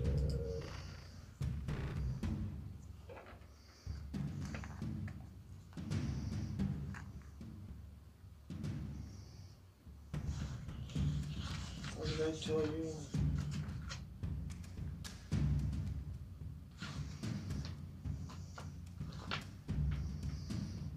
Okay, so Mercer does find a uh, a naiad, which is a Ooh. fey spirit tied to elemental water. Um, it's extremely rare to find one. And so it's very interesting that one has in fact come to Tesora Damar to perform. She is an artist named Luana. The power of her music performances are known to be legendary amongst the merfolk of the Great Sea, and rumor of her appearance has spread throughout the city. So it's obviously going to be a very big performance. Now, since it's just Mercer and Celine, this is going to be uh, interesting. Um, what caught Mercer's attention was the music being played. A solitary harpist plays and sings about loneliness and starting over, her notes strangely beautiful under the waves. Uh, oh, I already told you she's a naiad, so I'm not going to make you roll an arcana check. Even though you're going to do it anyway. 18. Just so you, you have it. Yeah. So you don't feel bad giving it to me. Um,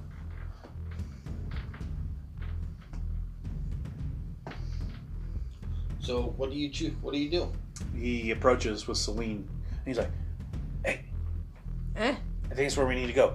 And Celine's like, ah, yeah. And he's like, it's music thing. That, that's you. You go talk. Fine. Just hear her playing her harp immensely amongst. Uh, S you know, so they both approach, but Right. Celine takes the front.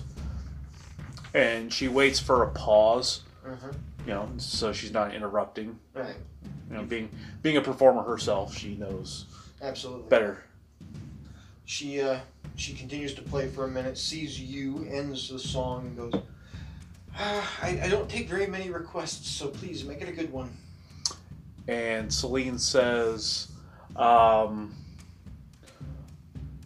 "As much as I would enjoy the music, I'm actually looking for a very rare ingredient," and explains one whatever the ingre- uh, the three that that we need for the slick. Naiad tears. Yes, um, she explains that you know we need naiad tears to um,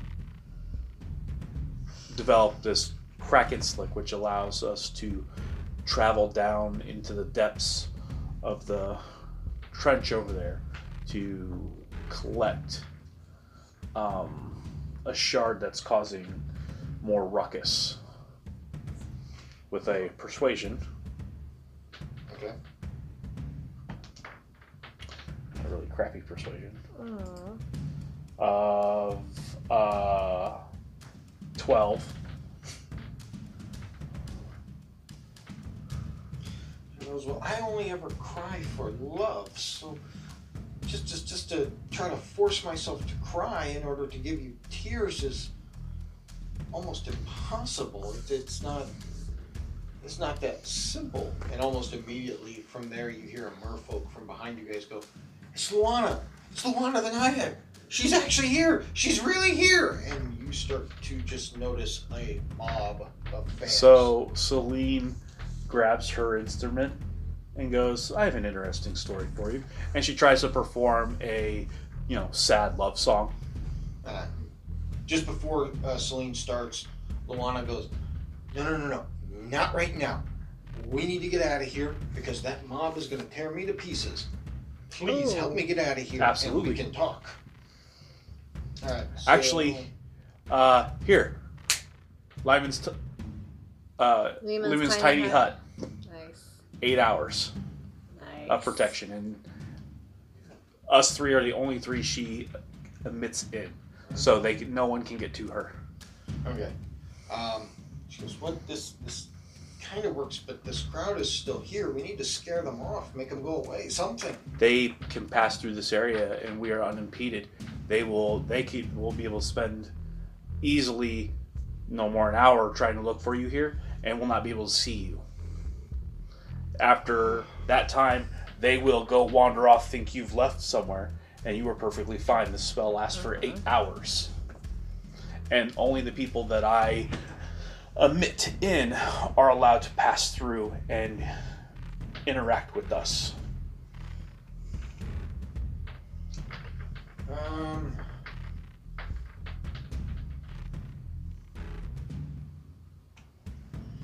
She goes, okay. Let me think here. Music is considered an empowerment, a way to connect people to their past so they know which way to look towards the future. If we're to put together a song that can allow you to accomplish the goal you're trying to reach, I need to know about your past. So she. But there's a gnome and a human. Well, Mercer's just a little angry ball of hate. Hey, you know it's true. Shut up. and uh, he just he's he's an oddity. He, he's where most gnomes like to tinker and work with other mechanical things. He enjoys explosives and uh, he's an oddity of of his race essentially. Uh, sticky fingers. Uh, he's like, "Hey, stop it!" And she's like, "Shut up." He's like, "I'm gonna kick you. Try it. See what happens."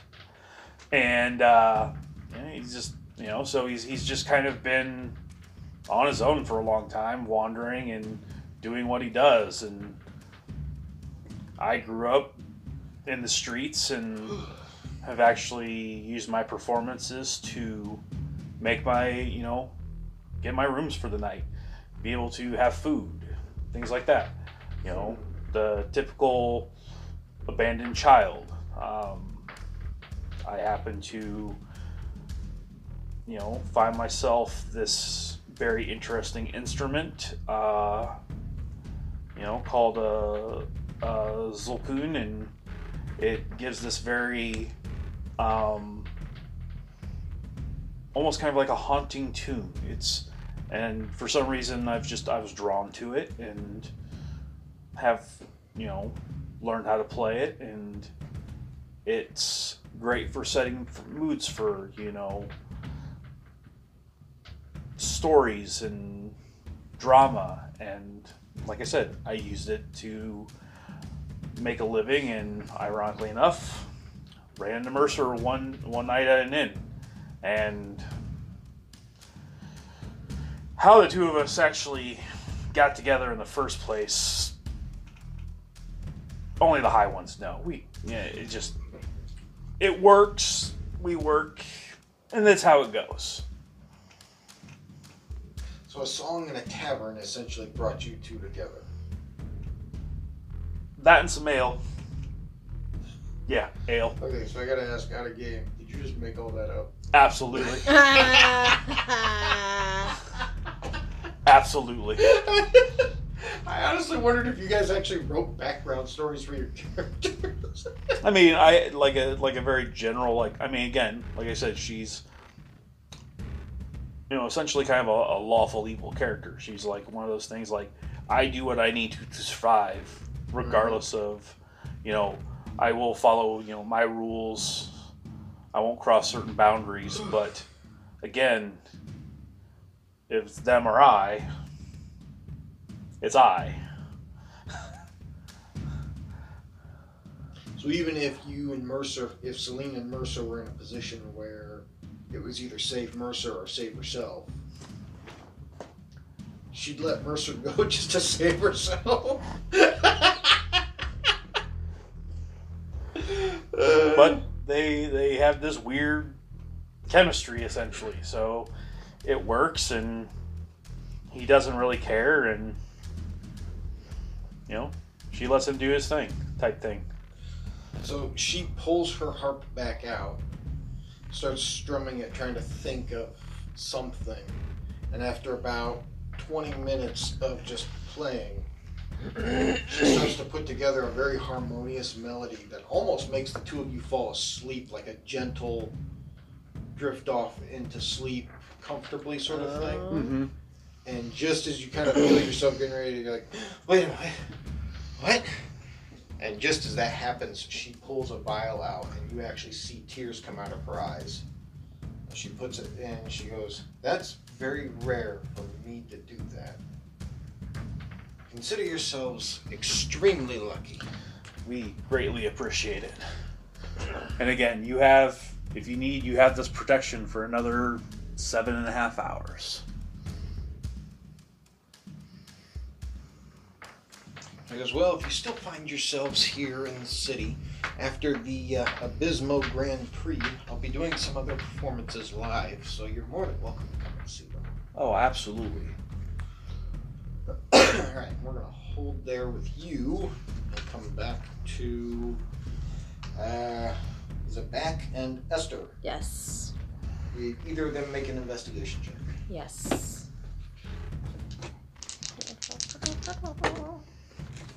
Oh man, they don't find crap. What do we do? Zabak got an 11. And Esther even less than that. What did Esther get? Doesn't matter what you roll, I need to know what it is though. Four. You can do a brawl fight. Fight me, Jimbo. I would say probably after this this uh, interaction, Yeah. we'll call it a night. Okay.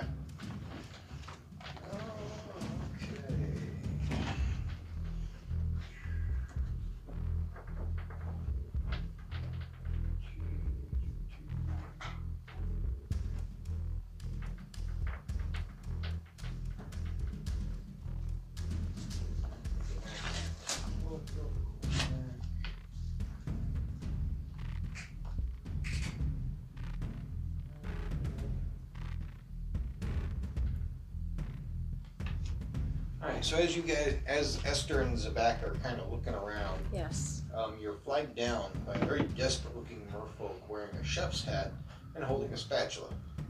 Oh no, don't don't make eye He- contact. quickly comes right up in front Don't of make you. eye I'm, I'm contact. sorry, I'm sorry. Excuse me. Oh, Excuse me. My name is, uh, What's the matter, friend? my, my name is Rodolfo Sandabella. Alright, what's your problem? You look desperate. Man, don't talk to him. No. Shh. Be quiet. Let me deal with this. He, uh, he, he kind of motions both. you. Please come on in. Please come on in. Ah, come oh, on in. all right. And leads you both this is a into bad uh, idea.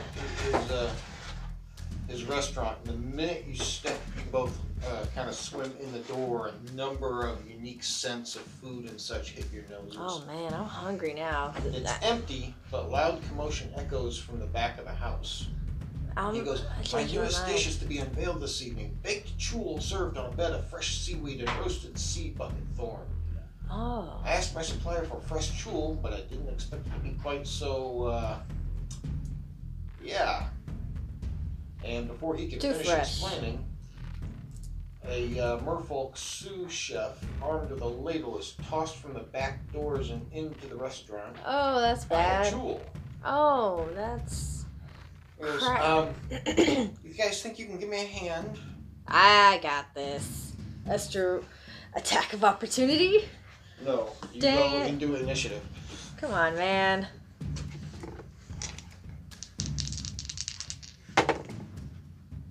Oh, well, Esther got a higher roll there.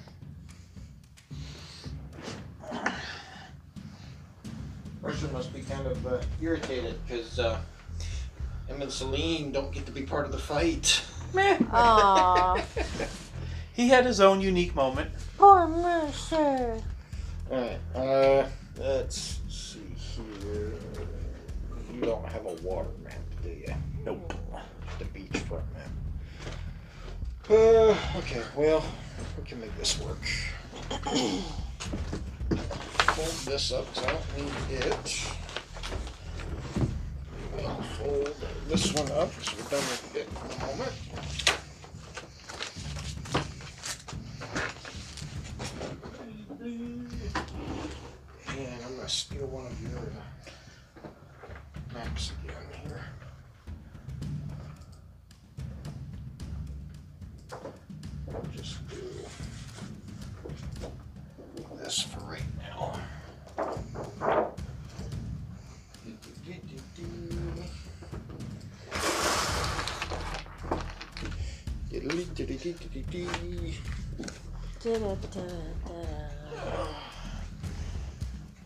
I'll go figure. I picked the one that's got the work.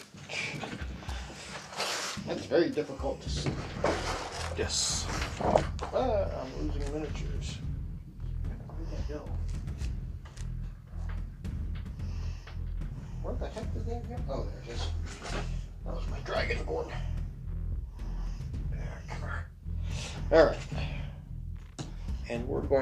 Use this right here.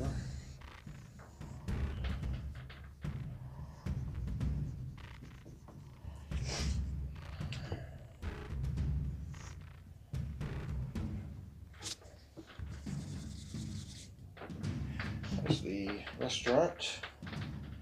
That was the back and Esther got pulled into.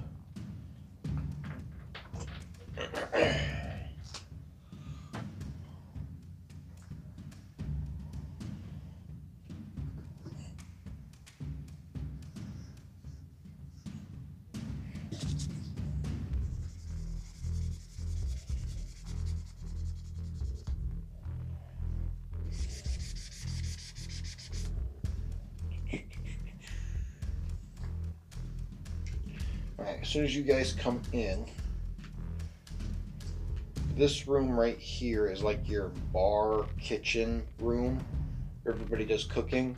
Supplies are brought from this back room to the kitchen, and from the kitchen brought out to the customers. This door over here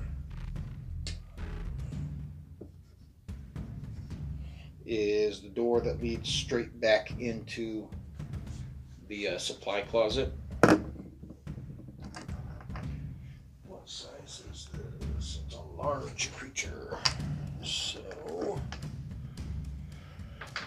Uh, I need something large to represent it. Base right here. That works.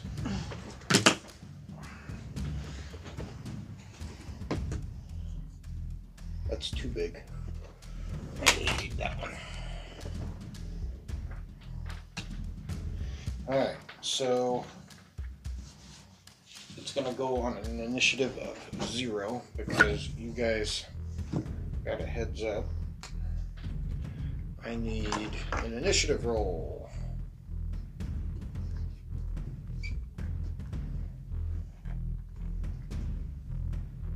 Uh, I did. Um, Zabak got a 10.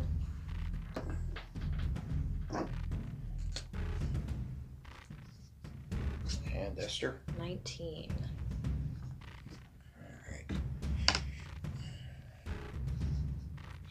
So it'll go Esther, Zabak, and then this thing.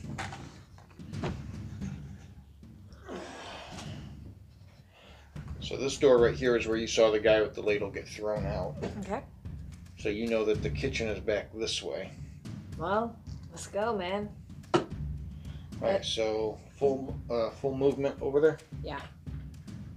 5, 10, 15, 20, 25, 30. Come around the corner right here and you see this chuul creature. Uh, it looked like it was getting restrained by like seaweed rope and it broke through the rope. And you see this large four legged lobster looking creature with Oh. two claws No. and kind of a weird tail, except it has a body that comes up to a head. Ugh. Okay. Looks like uh, that. I very much do not like that.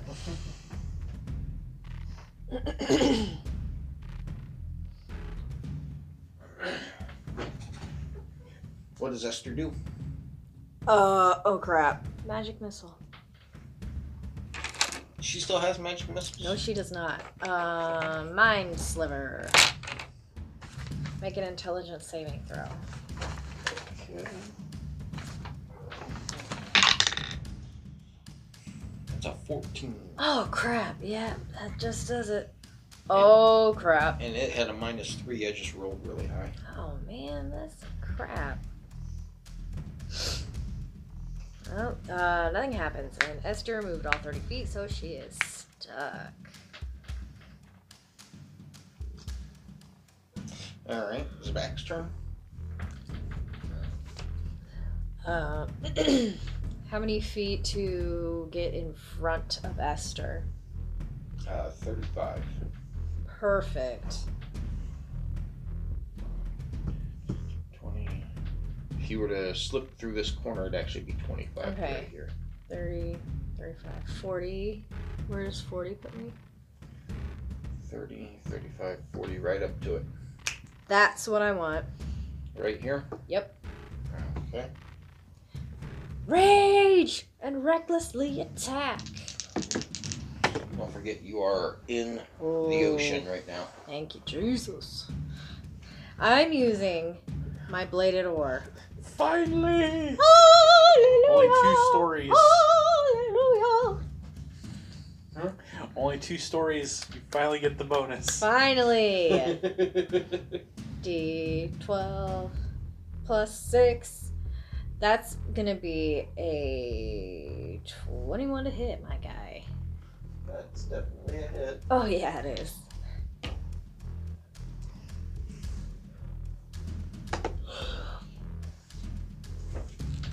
Well, okay, that's 11 points of damage for my first attack. How much damage? 11. Okay. Oh, I almost forgot. I have to add a d8 of ice damage to that. Yeah. That's why I said. That's why I Oh. pointed it out to you. That's gonna be another 5. Okay.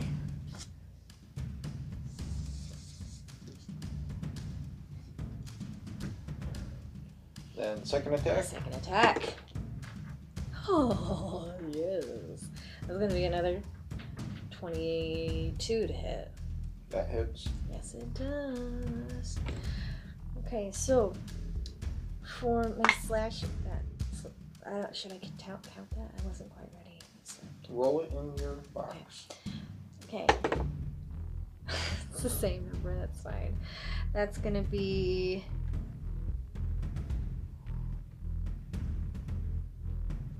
Fourteen points of damage. What did you roll to hit? Uh, 23. 23 to On hit. your second attack? Yeah, Oh, okay. Yeah. How much damage? that was 14 points of whatever blade, uh, great axe, so slashing. Okay. And then one of these bad boys. Uh, three points of ice damage. So 17 total? Hmm? And that's all Zabak can do. Well, she certainly pissed it off. We're down a third of its life already. Dang! Tank gonna tank! Yeah. Uh, its turn. Bet you were with me now, don't ya? I got the rare Naiad Tears. I'm good. Ooh, ooh, ooh, ooh. I gotta tangle with this stupid thing. I'm very tired. Be jealous. Okay, so it swings both of its pinchers at you. Oh, that's not fun. And you swung recklessly, didn't you? I sure did. Good thing too, or I would have missed. And probably hurt myself. That's a 23 on the first hit. Oh yeah, that's that's your boy.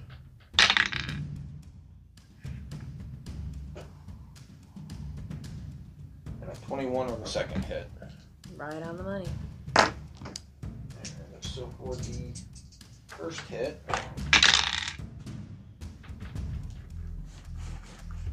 That's an 11. Ooh, Second hit. 11 again. oh man.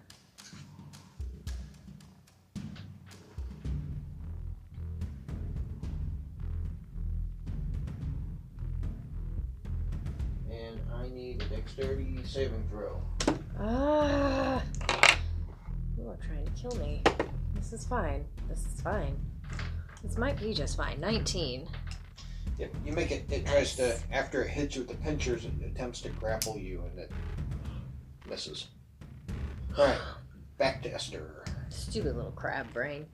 Alright, um. Ooh. Ugh. I don't have a lot of good options here, do I?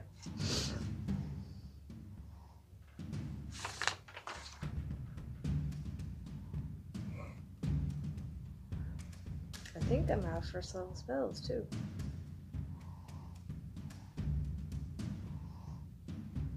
No, I'm not. I have two. have sorcery points. I know. I'm good. Okay, magic missile. at Level one. Oh man. Twelve points damage. Okay.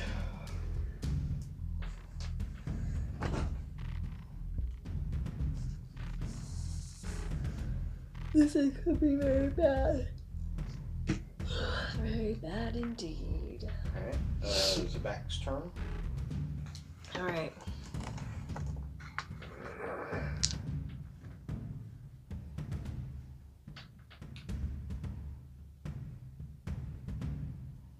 How hurt does this thing look? Um, you have it less than half of its hit points.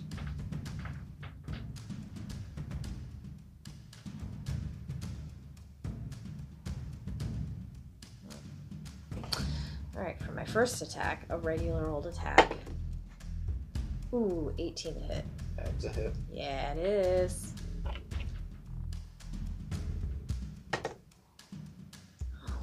Fifteen points of damage. And then another five ice damage, so that's twenty points. Twenty total. Yep. Still really not looking good. For my second attack. Oh, that's gonna be a twenty-two to hit. That's definitely a hit. Yeah.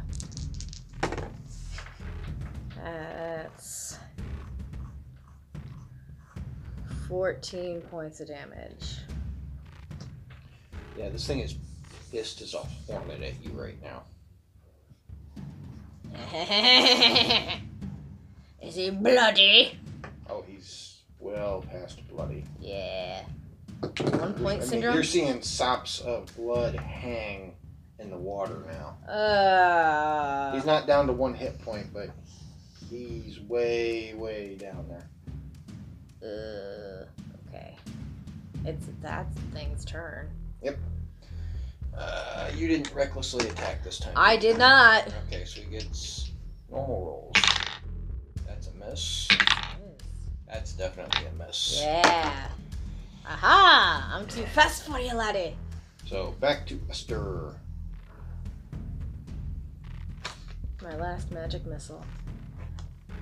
Biscuit for the biscuit.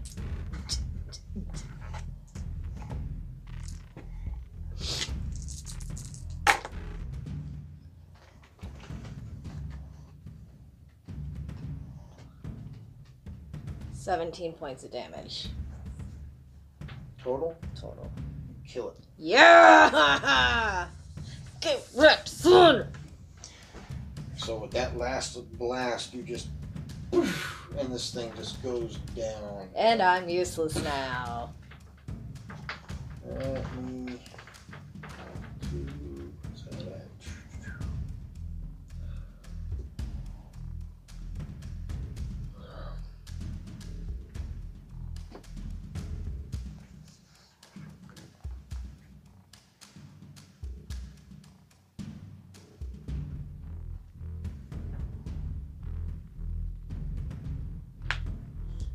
So now that it's gone down, uh, uh, Rodolfo comes running in and he goes, You did it! You did it! I need to check it! I need to check it! Comes running up and he starts looking it over. Um, you see him taking weird looking uh, sea like tools that uh, are used for cooking and he's peeling away shell. Bruh.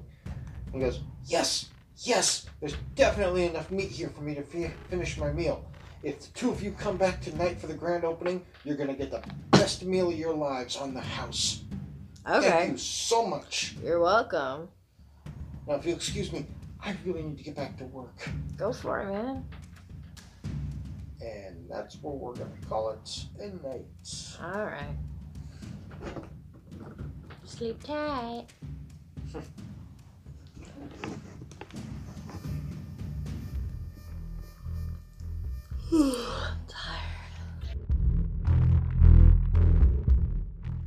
Well, we hope you enjoyed this episode. If you want to learn more about us, you can find us on Facebook at The LARP Channel.